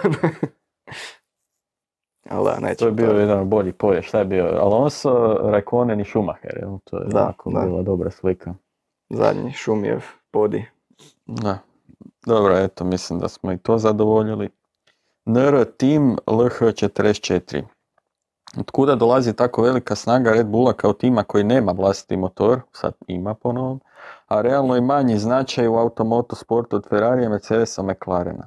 Usprkos dominaciji Mercedesa i osvajanju niza titula, oni su poslije svake veće promjene pravila od 2009. u vrhu, misleći vjerojatno na Red Bull. Od 2009. do 2022. smo imali tri velike promjena pravila, to je rezultiralo da smo dobili ekipe koje su profitirale od toga, Braun, Mercedes, Ferrari sada. Ali nakon svake sljedeće promjene ti timovi bi nestajali sa mape, Red Bull bi uvijek bio tu, povrh svega. Čak su uspjeli pobijediti Braun u eri Brona, Mercedes u eri Mercedesa, a sad se čini da su na dobrom putu da pobjede i Ferrari u eri koja bi trebala da pripada njima. Pa dobro, Braun je bio samo jednu sezonu, ne, nisam siguran da su imali Dobro, ali pred kraj sezone su ih krenuli već. Aha. Krenuli pobjeđivati su i pali. Pa dobro, mislim Red Bull kao momčad je nastala 2004. 5. Da, ne, prva Ali od sezona. tad su okupili ekipu koja je, e, radi već Da, sve to 15 ide, godina. sve to ide od gore. Od, od vrha. Ja mislim da je, ono, taj Matešic, rekao bi, rekao bi Luka, tako, Matešić da. da je ono, među, među najbistrijim živućim poslovnim ljudima. Što nije, ljudi se hvataju za tu, tu, kao tradicija, nema, nema značaj kao Ferrari, ja volio da mi neko objasni što znači značaj. Mislim, e, meni je jasno da nostalgija tu igra ulogu i sve, ali jednostavno treba, treba funkcionirati u svemu tome. E, Matešić ima ljude koji ono, skaču iz, iz svemira, ima ljude koji voze uh, Formulu 1, ima ne znam, 150 različitih sportova. Uh, ako uđeš u Red Bullov content pool kao media centar, odnosno tamo odakle, Formula izađe odakle poslije. izvlačimo, izvlačimo fotografije za, za portal, ti najprije dođeš do izbornika, čak sam ono spremio sam u favorites onaj dio gdje je Red Bull, Red Bull Racing. Ali ako se vratiš korak nazad za cijeli taj njihov content pool, ti dobiješ neviđenost. Nisam znao da postoje ti sportovi u kojima Red Bull sudjeluje i, i, Da, pa oni su i krenuli s onim eventima, sve one Red Bull kao utrke, pa onda sklepaju od kutije za kar- kartonske kutije. Da, jednostavno ljudi, ljudi znaju šta rade i to se, to se preslikalo na formulu i po meni opet, sve, sve ide od vrha. I oni uspijevaju to raditi zato što imaju uh, do- dobro posložene stvari. Uh, kad gledaš u usporedbi, rekao bi da Mercedes ima solidno posložene stvari, a imaš Ferrari. ekipa za koje ne znaš kako su posložene stvari. I onda kako da funkcionira. Da, mislim, kad već e, Ferrari je, oni uvijek pucaju na vrh, ne, ali ne polazi baš uvijek za rukom, ali oni su momčad koja je najstarija stvarno i koja se natječe ne samo u Formuli 1, nego u svemu od davnina. I tu su jednostavno političke relacije posložene, svi vuku od nekoga nešto, pa ovaj je bolji od ovog, po ne bi trebao biti, to su ono, svako vuče nešto svoje, ne gleda možda Ma, ali ova vlada krajnji to, cilj, mislim, nego sebe više. Tak. Ferrari je nudio Njuviju pare da dođe kod njih, ali jednostavno Red Bull zna šta ponudi čovjeku. Da. Tako da mislim da, da tu ono, do- dobra struktura, pametan čovjek na vrhu i onda sve, sve dolje ispod njega A može opet je tu taj fenomen Schumachera, mislim da i prije i poslije njega, dobro ajde možda Lauda, ali prije i poslije njega nismo vidjeli da neko toliko promijeni DNK momčadi kao Schumacher. Da, svakom idućom godinom mislim da je sve impresivnije prisjetiti se šta je Schumacher napravio u Ferrari. Gledajući ovaj Ferrari, i gledajući ono, ovaj i prošli godina, to je i on je njihov prvi prvak, godina. ono, 20 godina bio. Ne? Da, od jel? Da, da. Ali ne, uvijek treba biti pravi ljudi na pravom mjestu i to je ključ cijelog tog i Red Bullovog uspjeha kroz niz ovih godina. Evo ima iduće pitanje od Nino 0O. Budućnost Ricciardo McLarenu, to smo već dosta ovoga, pro- e, prošli. Nema je. E, onda imamo Dejan S. Pitanje za Ante Vetmu. Oho. Nakon odvezene trećine sezone u 2022. Što smo već na trećini? Što šest? Koliko je ovo bilo utrka sad? Sedam? Ovo smo već. Sedma? Ne, Šesta je ovo. Ja mislim da je šest. Šesta. Šesta od 22, ajde, skoro trećina. Ne, sedma je bila. Sedma. sedma. da. Da. Isto skoro trećina, nije baš, ali ajde možemo Dobro, ajde, ako kaže još koju. Da. E, može li se povući paralela? E, 2006, 2006. godina Michael Schumacher, Ferrari, naspram 2022. godina Lewis Hamilton, Mercedes. 2010. godina Schumacher, Rosberg, naspram 2022. godina Hamilton, Russell. Ne znam na što točno cilja. Možda na pročitaj pročitaj prvo ove Luisove, pa onda ove druge. Nakon odvezene trećine sezone u 2022. može li se povući paralela 2006. godina Schumacher Ferrari naspram 2022. godina Hamilton Mercedes? Misliš, pod- mislim, pretpostavljam da čovjek misli na ono oprošta i odlazak. Schumacher 2006. Ferrari e, i, i, i, i Hamilton 2022. Mercedes. A valjda. A Dobro, što je 2010. drugo. godina Schumacher Rosberg naspram 2022. godina Hamilton Russell. Pa ne znam kakve, par- ja tu ne bi nužno e, nužno povezivao. E, Schumacher sa, sa, sa Rosbergom, to je po meni ono jedna, nakon godinu pauze sa, sa, sa ono, ne znam, broj godina na leđima, da nije neka najreprezentativnija Schumacherova sezona. Mislim da je, ono, da su, da su njegove 90. rane 2000. ono, ne, da, dobro sam rekao, 90, kasne 90. rane 2000. da su, da su epske sezone tu, tu je ono, tu je Schumacher postavio ime i sinonim za, za brzinu i utrkivanje. A što se tiče Hamiltona, jednostavno došao novi kolega koji je trenutno brži od njega. U početku sezone nije bio, ali ima više sreće, sad u Monaku čini mi se je, u Španjolskoj isto rekao bi da je. Tako da kako će biti do kraja ne znam, ali ne- neke paralele ne, ne, Da, dobro, e, ali ono što, sam, što smo malo prije poentirali zapravo, Schumacher ne samo po sposobnosti, nego jednostavno po pojavi i po tom nekom leadership, po vodstvu da. je e, sigurno Mercedesu značio u tom momentu, nisu oni njega doveli bez veze s obzirom i na Laudu i sve kako su oni počeli s tom momčadi, on je zapravo udario, temelje Mercedesu u tom Ja bih samo još rečenicu. Uh, ne mogu zamisliti scenarij u kojem Schumacher neko na, na tim radio javi pit pit, no no, stay stay out, što je već, što je već ovaj danas stavio Leclerc. Pa mislim da taj čovjek ne bi, ne bi idući tjedan radio više u Ferrari ili bi, ili bi radio tako da, da gura onaj za gume, onaj, ono, Ono što im je poispadalo. ona kolica. Da. To je baš Ferrari ispalo, jel? Ne, Mercedes. Tako da, Mercedes. A. Tako da ni- nije, danas nije za krivi Leclerca, ali kažem, ja ne mogu zamisliti da se to dogodilo Schumacheru i da je taj lik ostao na poziciji. A ovaj simpatičan glas Talijana slušamo već, već dosta vremena. Kroz cijelu Vettelovu eru, jel? Znači, Talijan, jadni inženjer, znaš kak se zove on, ne znaš. On je kriv za sve. Dobro. e, Tudum pita, kada će Steiner početi gubiti strpljenje sa Mikom? A mislim da gubi, ali može, mislim. Pa Pa, kad će Već je treba početi gubiti Pa strpljenje. već je treba, Ja da, bi već u Arabiji počeo gubiti strpljenje. Dobro, ti nemaš puno strpljenja onda. Ovoga. Ali dobro, ne, pa je istina. Ako nastavi ono, svaku drugu utrku imat masovni neki sudar, gdje će no, danas doslovno pola bolida Da. otpast, mislim, normalno da će izgubiti strpljenja, ali... Ovisi šta je tebi strpljenje na, na ljestvici ovoga od, mislim šta bi sad trebalo biti meni gubitak strpljenja Arabija, onda sad je već ono, sad Mik se uzbilji malo, ne. Da, pa mislim, ok, neće ga sigurno izbacit usred sezone ni ništa, ali svakako bi ga trebalo ono, promatrat koji svakog drugog vozača i gledat koliko zapravo on ostvaruje od onoga što se od njega očekuje, a nije tu samo ni ime, opet ponavljamo, on je i prvak i iz F2, i iz F3, od njega se ipak očekuje neki bolji rezultati, a ne da, em da ga Magnussen ovoga u nekim Maže.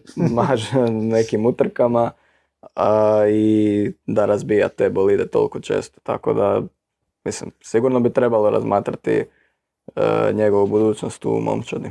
Da, zadnju promjenu, prosti Ante, zadnju promjenu koju smo vidjeli, šta, tijekom e, sezone baš promjene u vozačkoj postavi je bio Red Bull 2020, ne, 19. sa Gazlijem. E, ali ja se ne sjećam baš da je bilo puno tih e, unutar sezonskih Da, pa to dosta često ono ljudi izazivaju kod tak nekih vozača kad su loši na pola Ali sezone. nije Gasly ali- bio toliko da. loš. On Da, nije pa bio nije na razini. Verstappena, ali ipak je osvajao i neke bodove. Recimo, meni puno lošije djeluje Ricciardo, odnosno Norrisa, nego što je tad Gasly na Verstappena djelovao. Ili sad, dobro, ajde, Magnussen možda nije ni ovoga bio u prilici da osvaja neke bodove, ali opet ostavlja bolji dojam od Schumachera. Ja mislim da će ovaj izgubiti strpljenja kad, kad mu, ovaj, kad mu Gene Haas kaže da je ono saldo već pred kraj.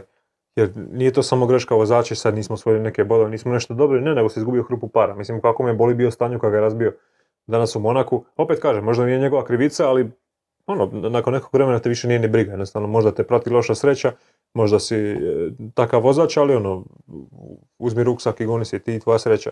Tako da, kad, kad se pokaže da nije, e, ne da nije isplativo, nego jednostavno da, da su preveliki gubici u, u sezoni koji su ograničeni troškovi, mislim da su već prosuli onako fini, fini dio budžeta na, na, na novi bolid praktički, na slaganje bolida. Mislim, ne mogu prilijepiti ovaj dio što, je, što se raspa, tako da nisam baš siguran da i sa financijske strane stoje, stoje baš bajno. Iako kažem, Haas nije bio dobro plasiran, pa ono imaju, imaju nešto malo više para, ali opet, razbi cijeli bolid, sad ako će trebati novu šasiju, neće, kako je stanju mjenjač, ko zna. Zato i odgađaju nadogradnje, nema novaca za njih. Dobro. e, Svaki dan provjere printer u Maranelu i ništa nije ostalo ovaj. Evo, ZX10R kaže pozdrav ekipi, hvala lijepo. Piro pita, e, može li, čitaj, smije li Perez do naslova? Pa A mislim- sve ovisi o, o događanjima koji su izvan njegovih ovoga. Ako se nastavi Versappenova forma, mislim da ne, ali e, u smislu ako, možda ne Versappenova forma, nego pouzdanost Versappenovog bolida. Ako Da. Verstappen bude imao recimo opet dva DNF-a za redom i Perez to iskoristi na pravi način, naravno prestići će ga u prvenstvu i onda ćemo vidjeti šta će. A dobro, Perez isto mora zadržati tu formu, ajmo reći. Ipak do sad e, je Verstappen redovito bio puno bolji od njega u svim utrkama.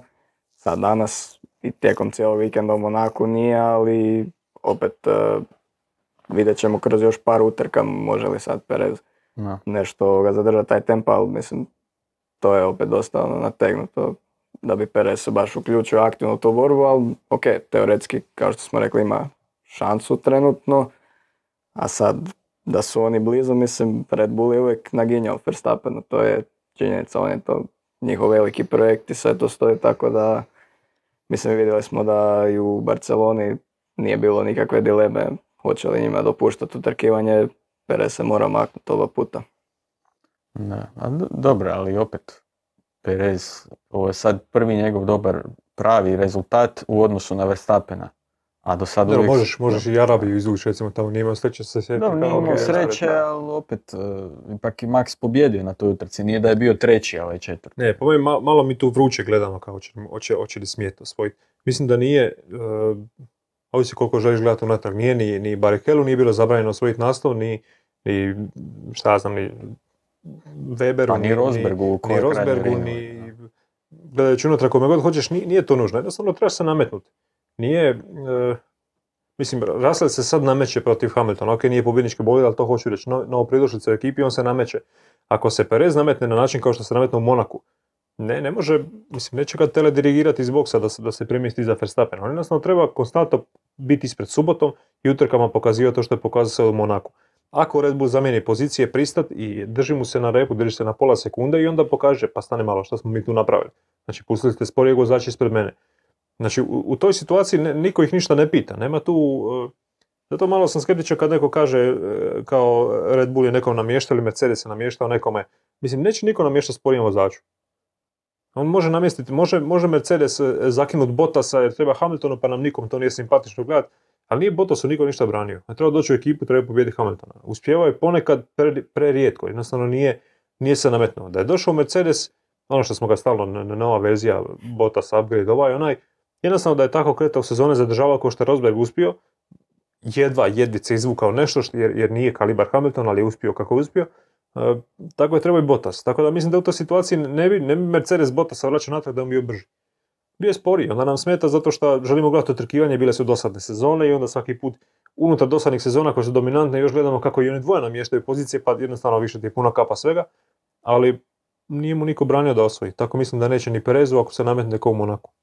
Mm. Dobro. Toni pita, ima li smisla velika nagrada Monaka sa današnjim bolidima? Pa svakom slučaju ima više smisla nego sa prošlom verzijom, jer su, ovi su malo ipak nekako manji. jel? Ja mislim, onako je i još, ne znam, prije, ne znam, 30 godina, mislim da je točno ono kada je Mansell Sena bila situacija. Znači, prije ohoho godina je već se tad moglo to pitanje povući, a još uvijek imamo tu utrku kalendar opet ono, nosi taj neki prestiž sa svom tom specifičnošću zapravo koju ima, da su zapravo kvalifikacije i Pa možemo reći da je prošlogodišnji Monako prelomio prvenstvo u neku ruku s obzirom na Hamiltonove loše kvalifikacije i onda i posljedično loš rezultat u utrci, dok je Max se ipak nametnuo Monaku i to mu je bila možda najbitnija pobjeda. Ne? Pa je bilo dosta i upitnika oko toga jer je Max bio poznati po ono što smo za Leclerca isto spominjali, nismo čestitali da se nije razbio ovoga. Ove godine. Ove se završio je- izvrtio ili razbio. Ne, ne, završio mu onako, to sam htio, ali i ovo isto Aha. treba čestitat. E, ali za Maxa isto bilo oko Monaka puno pitanja prije toga, hoće li ovoga uopće ne znam, završiti utrku jer isto često bio u barijerama u tom Monaku, a prošle sezone onda pobjedio i sigurno je na neki način bila prekretnica, ali on je i cijelu sezonu odradio na najvišem nivou. Po meni je, da čovjek odgovorim, de- malo deplasirano pričati o izbacivanju Monaka dok gledamo nakaradne utrke tipa Miami. Znači u Monaku, što se mene tiče doslovno da su bolidi širine, točno širine staze u milimetar, samo da mogu ono, fleksibilno prolaziti kroz zavoje, nek voze tamo, dok god imamo utrke tipa Miami, što smo pričali, ili, ili ono, ne znam, u, svem se, u kojem sve, da ne kažem čemu svijeta. E, neka bude dosadna utrka, po meni je dovoljno što je ono istim zavima prolazio Fangio, recimo. Po meni to može biti ono jedna nit koja, koja prolazi kroz, kroz povijest formule i može, malo smo izrazmaženi. Želimo da je svaki vikend najspektakularniji, da je najbolji. Nek to bude utrka za vozače. Njima je očito uh, ono spektakl bit na tom mjestu, mi ćemo prežaliti jednu nedjelju da bude malo, i- ne malo, nego i ono, spektakularno dosadna pred ekranima, ali kad se ovako nešto dogodi, sa smo ovaj vikend imali sve živo. Znači, zna se dogoditi. Tako da nije nužno garancija da će biti dosadno, a i ako bude, pa šta sad, imamo ono drugi 21 ili 20 vikenda, ovisi o sezoni, preželit ćemo jedan, kažem, za, za tradiciju i povijest, tako da koliko god ljudima smeta, po meni, ono, ist- ako ništa iz tih razloga bi trebala ostati. Slažem se. Cowboy T90, George Russell i dalje konstantan pri vrhu, Lewis Hamilton konstantan na svoj način malo niže. Ako uzmemo u obzir da imaju isti bolid, George ima vjerojatno više motiva i želje naročito za dokazivanjem, Lewis ima znanje i iskustvo. Ima li smisla onda konačno ona misao da je Russell bolji, jer je za razliku od Lewisa naučio voziti loš bolid, ili e, za razliku između njih dvojice imate nekakvo drugo objašnjenje? Pa mislim, ok, možda ima nešto u toj motivaciji, ali opet kad izađeš na stazu sigurno ti je cilj da pobjediš barem svog momčadskog kolegu, tako da koliko god da je Luis možda demotiviran činjenicom da se sad nakon oho godina ne bori za naslov prvaka, opet mislim da kad izađe na stazu da on želi pobijediti, da se sigurno e, trudi najbolje što može, ali jednostavno Russell je trenutačno brži, ok, imao je i Hamilton nekih nesreća u svemu tome, tijekom cijele sezone, nekim utrkama nije mu se ovoga odigralo baš kako je kako bi bilo idealno, Russell, Russell nije imao takvih stvari u utrkama, e, ali mislim činjenica da su oni tu negdje blizu, da je Russell jako kvalitetan vozač i da pripada u top momčad. Da, to je ono što smo govorili, šta mislimo, koje su najbolje vozačke postave. Ti si rekao. Mercedes. Ja sam rekao Mercedes, da. Ali ipak bi pričekao da ova sezona prođe cijela. Po meni teško je sad, mislim, nakon šest utrka, da sezona ima šest utrka, rekli bi ajde Russell, ali pričekajmo još malo. Da, mislim da malo laskav rezultati ove godine, ali čak i uzevši to u obzir, po meni je iznenađujuće dobar. Ja sam očekivao da će ga tu i tamo dobiti, ali da će biti ovako blizu, ovako ono, bolji zadnja dva vikenda, to, to mi je malo, malo neobično.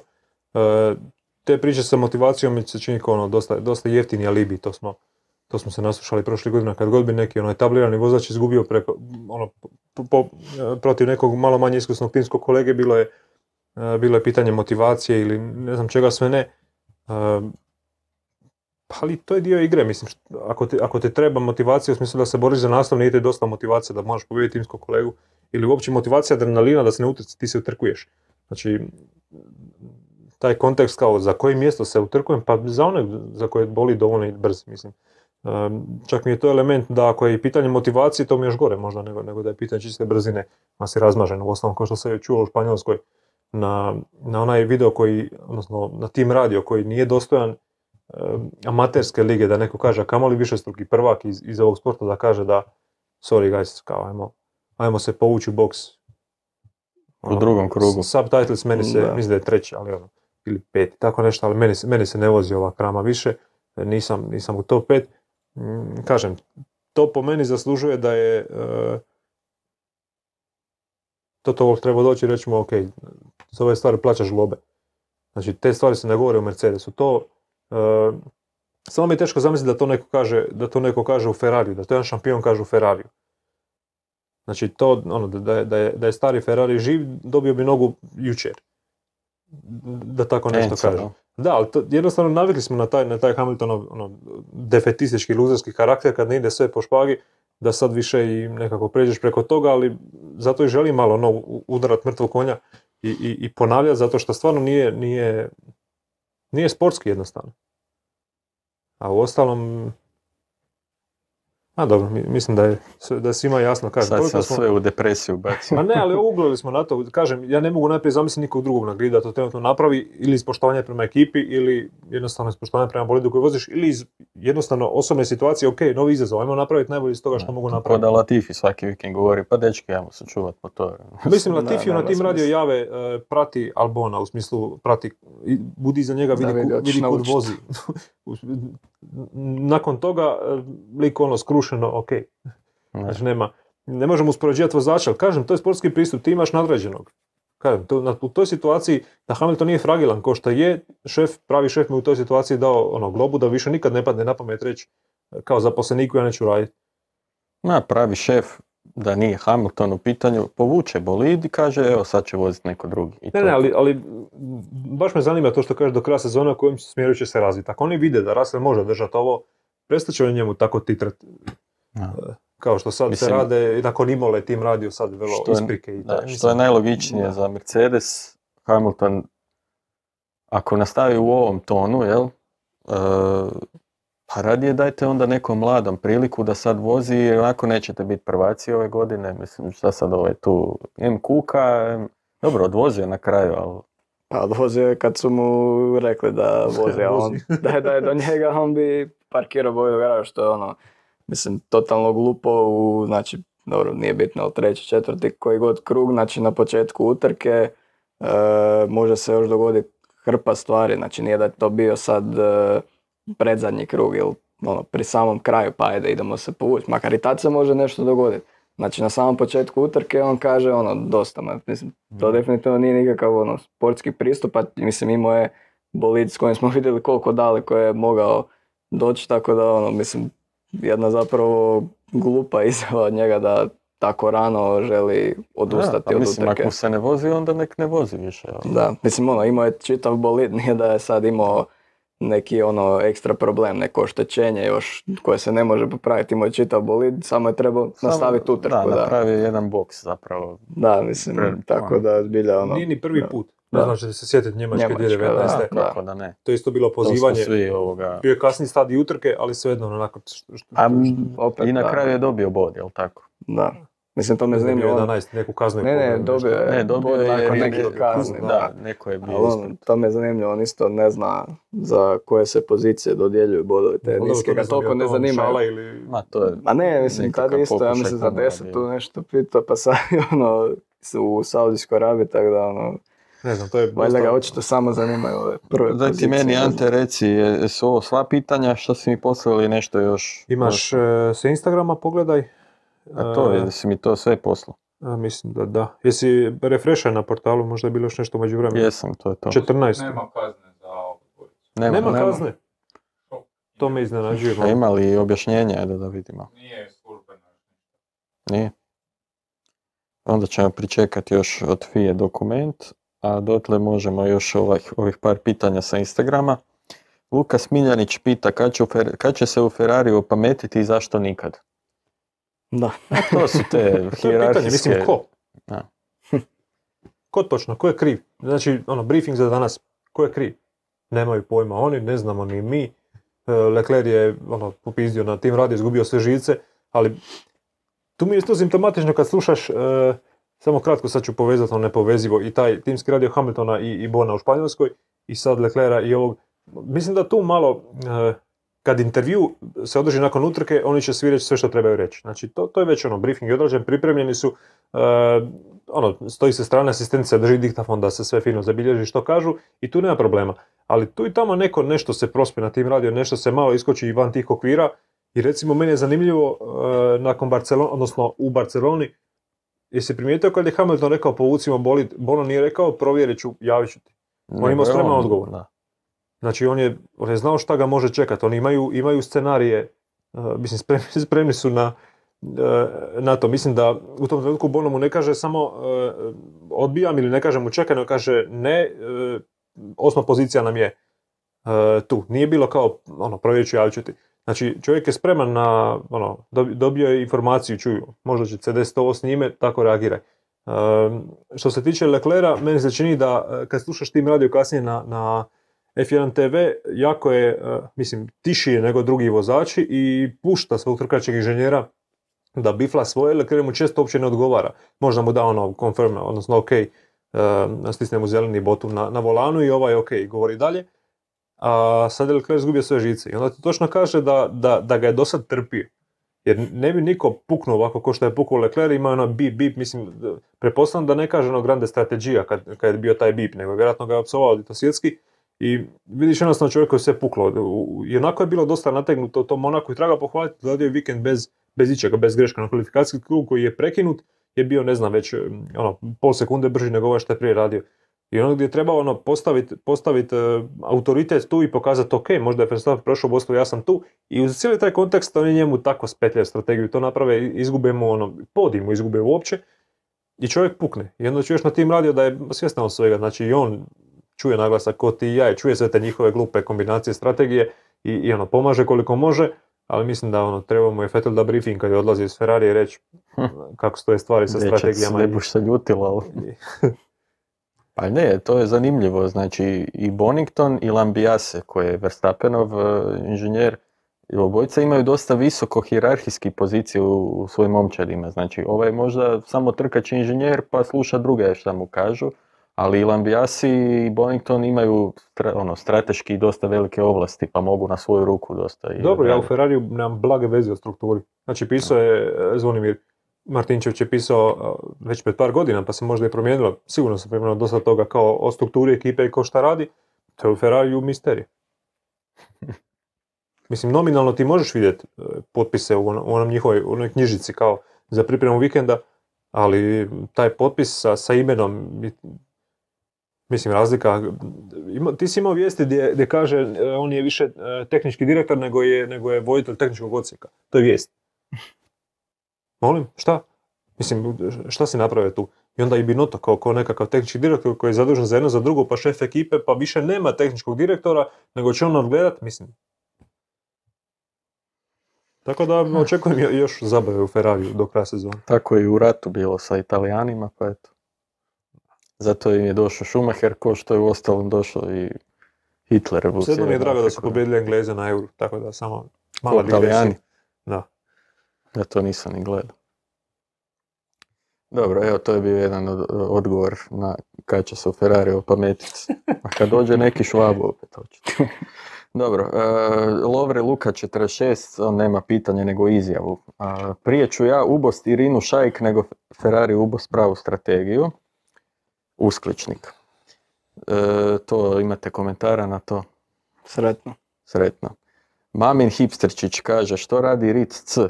Kolike su šanse da su u mirovi nakon isteka ugovora? Čini se da mu glava i sad tri točkice. Ti, jesi Ante ti smislio šta su te tri točkice? Aha, glava mu je odsutna, šta već, nebitno, glava mu nije ušla, glava mu nije u tome. A ništa ne radi, on očito mu nije stalo do tog posla koje... Možda je stalo, vidiš nakon, nakon e, završetka sesije, on stoji u bolidu neko vrijeme, pa ga onda uhvati kamera, pa je to dramatično, onako, pogled sav nikakav, ali ne znam, najgore od svega kad ga pitaju, on kaže ne znam, ne zna šta je, ne znam što je bilo, ne znam zašto je spori, ne znam, ne znam što je. Da ti kažeš ne odgovara mi ovo, ne odgovara mi ono, imam taj zavoj, ovaj razlog, onaj razlog, ok, ali kad kažeš ne znam šta je, onda Puno toga je očito. Puno toga da počne nabrajati. E, evo, tribina baš pita, to, to Joža vjerojatno. Da recimo Čeko starta ispred Maksa iduću trku i da ga pitaju da propusti Maksa što će učiniti.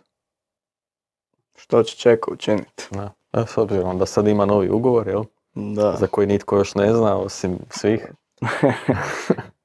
Pa mislim, pa valjda se neće maknut. Mislim, bilo bi lijepo od njega da, da nam da malo šova i unutar ekipe. Znači, šteta, oprosti, šteta što ne smijem objaviti, e, sam mi šalje još za video, imaš 10 sekundi, e, onaj media pen kasnije kad ima intervjue, Leclerc da intervjue i sav je ono pokisao kako već spada i ne čujem zvuk, mislim da čak ni nema zvuka, ali Vettel dođe do njega, potaša ga po ramenu i imaš da onda mu doslovno govori kao, a šta sam ti ja govorio, znači Vettel se smije, a Leclerc kao, pa kao jebi ga, znaš šta je, a ovaj njemu kao, znaš, i točno možeš staviti subtitles ispod kao, znaš, o tome sam ti pričao.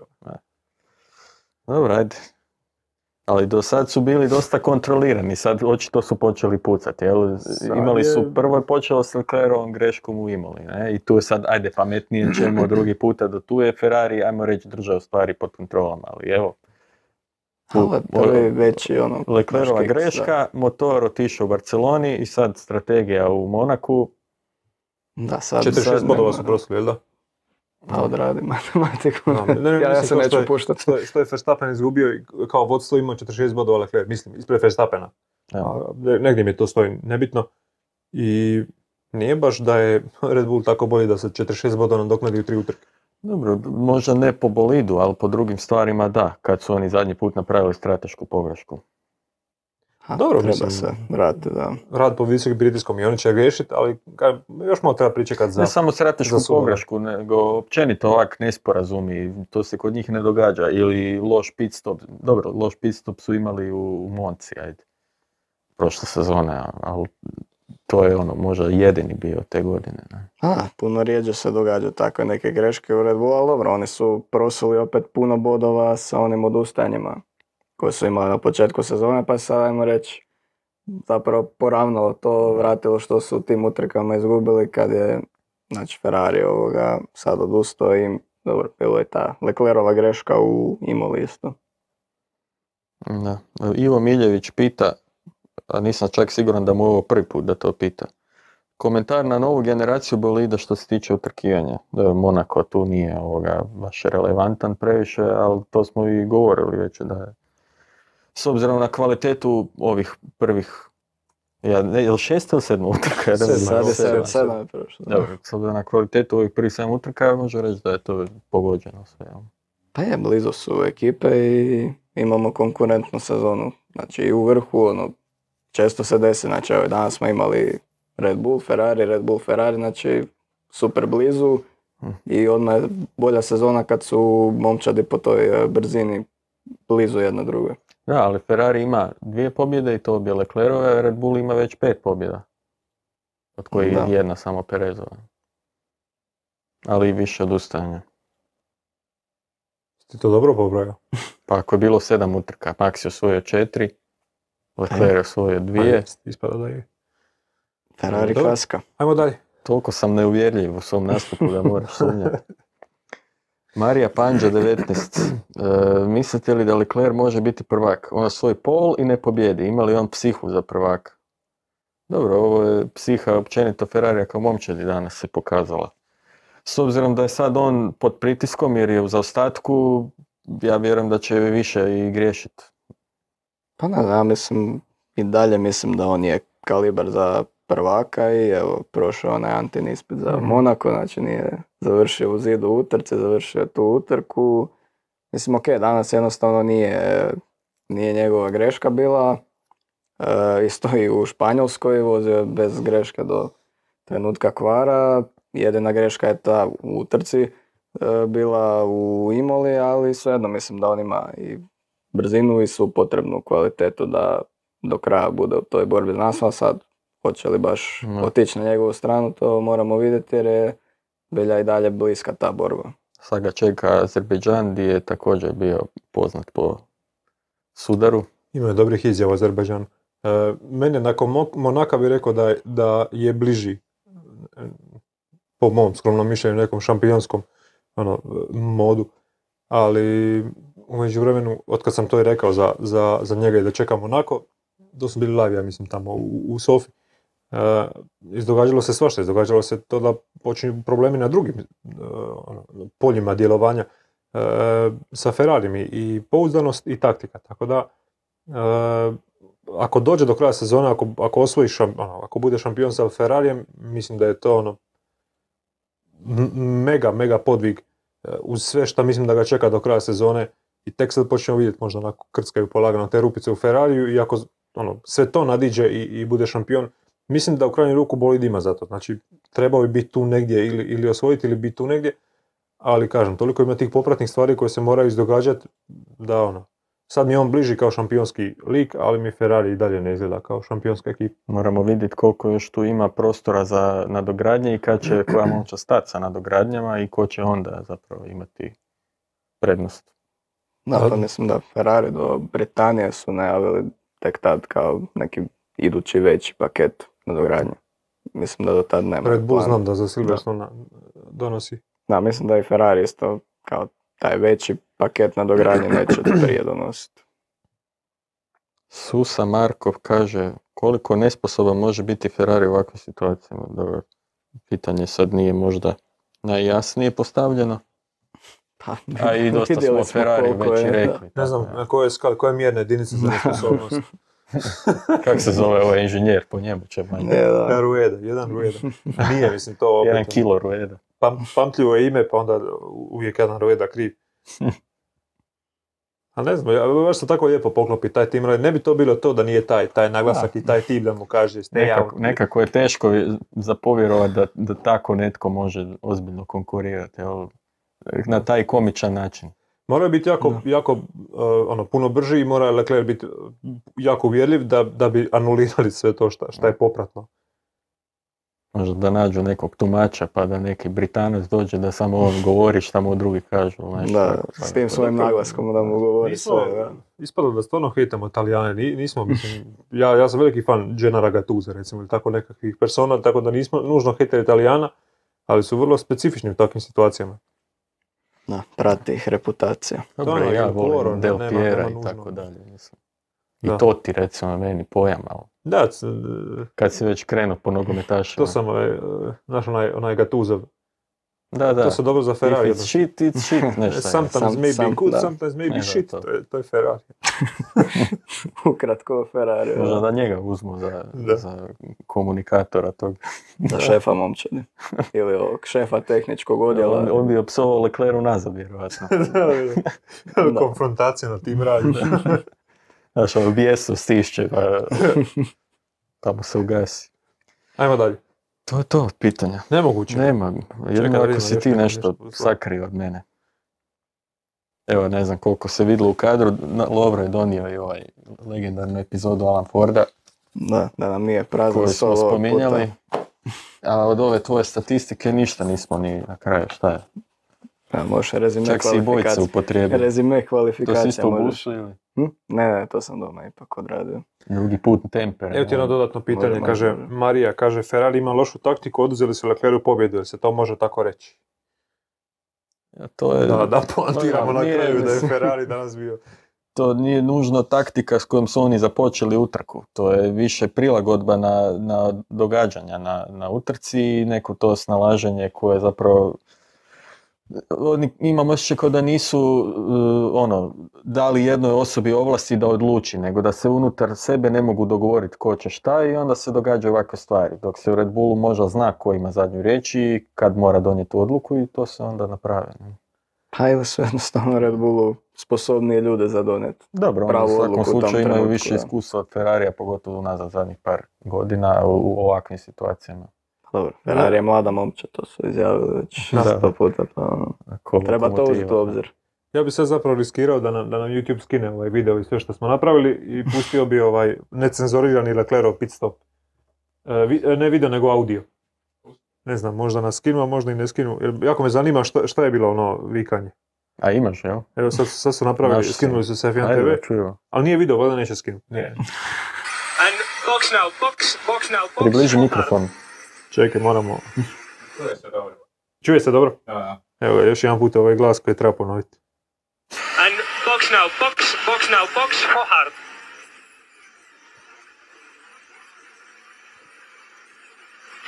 Stay out, stay out, stay out.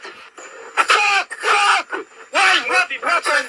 Tire, position 5. Multifunction tire, position 5. Da, znači To u sve. momentu... U ovom Očekivali momentu Ja sam sad više. očekivao da će to Neke ono masnije psove. Da, bolje je bilo s cenzurom, Ali je- sad si mi propastio. ovaj, maš. Znači javili su mu, ne, pošto ljudi ne vide, javili su mu da, da ne ulazi nakon što je ušao i onda kad mu jave to, on e, šakom po, po, po 15.000 eura vrijednom volanu, isfrustriran i, i viče. Da. Tako To da, što smo čuli. Uh, Jorge Martin ima pitanje, kaže da da negdje post, postavio. Sad ne Gdje? di. Možda u live o... Ja je TikTok Luka, Da postavi tu, evo, dajte još 30 sekundi prilike za postaviti. tipka Jorge. Jel tipka? Čekamo. Evo, Jorge, cijela nacija te čeka. Možda tipka s jednim prstom, pa sad... Mogu ja Čekat ćemo. Ma samo da vidio da nisam dirao. E, daj molim kadar na mene dok pijem vodu. Stay hydrated. Ja ne znam. Jesi ti refreshao portal e, za pitanja? Da, koliko ima? 14. Toliko sam i pročitao. A onda dobro. Mislim da nije 14 pitanja, nego je Aha, 12, međusobno. ali su dva neka odgovora, komentara. 137 komentara na, na članak. Znači, toliko 24 sata ne prikupi na članak o Tomislavu Ćoriću. E, Svaka čast. Molim? Nije. A ko bi to komentirao? Aha, Ajde. pitanje je koliko bi Hamilton imao pobjeda da je većinu karijere proveo u stilu Alonsa u mid-table kantama od bolida. Ajde da ponovim. Znači, pita koliko bi Hamilton imao pobjeda da je proveo u mid-table kantama ko Alonso. Da. Cijelu karijeru. Ajde, Ante, ti si stručnjak. Ne, ajde, Lovro kaže. da, Ja, ja moram biti. Znači, pazi, koliko, je, Da. koliko bi Hamilton imao pobjeda. Pa gledam onaj period od eh, 2015. do danas, isto koji je Alonso vrlo vjerojatno, a sad prije nije ovoga, nisu baš sve sezone Alonso je bile kante, jedno je bio u istom bolidu, pa bili bi to negdje, ja mislim po pobjedama, da ne bi niti puno loše, a ni puno bolje Luis to odradio. Meni je bolje pitanje koliko bi utrka imao. Da je, da je godinu, dvije, tri u, u bolidu u sredini poredka. Da je recimo on bi bio bio u tom McLarenu između 2016. i 18. Da, tipa da nije otišao u Mercedes, da je ostao u McLarenu. Otišao bi čovjek praviti se da zna nešto o glazbi i snimati albume. Ne, pa tada je bio u toj nekoj fazi, ono 16. Pa su rekli da nije fokusiran na. Rosbergovu bitku sa Rosbergom. Aha, Ne, ne, Hamilton. Hamilton, Hamilton. Pripremao je svjetsku turneju. Jer Ma da, imao je ono, album i sve spremao, pa nije Koji bio fokusiran. Ima, e, ima snimku sa, sa Kristinom Aguilerom. Aha.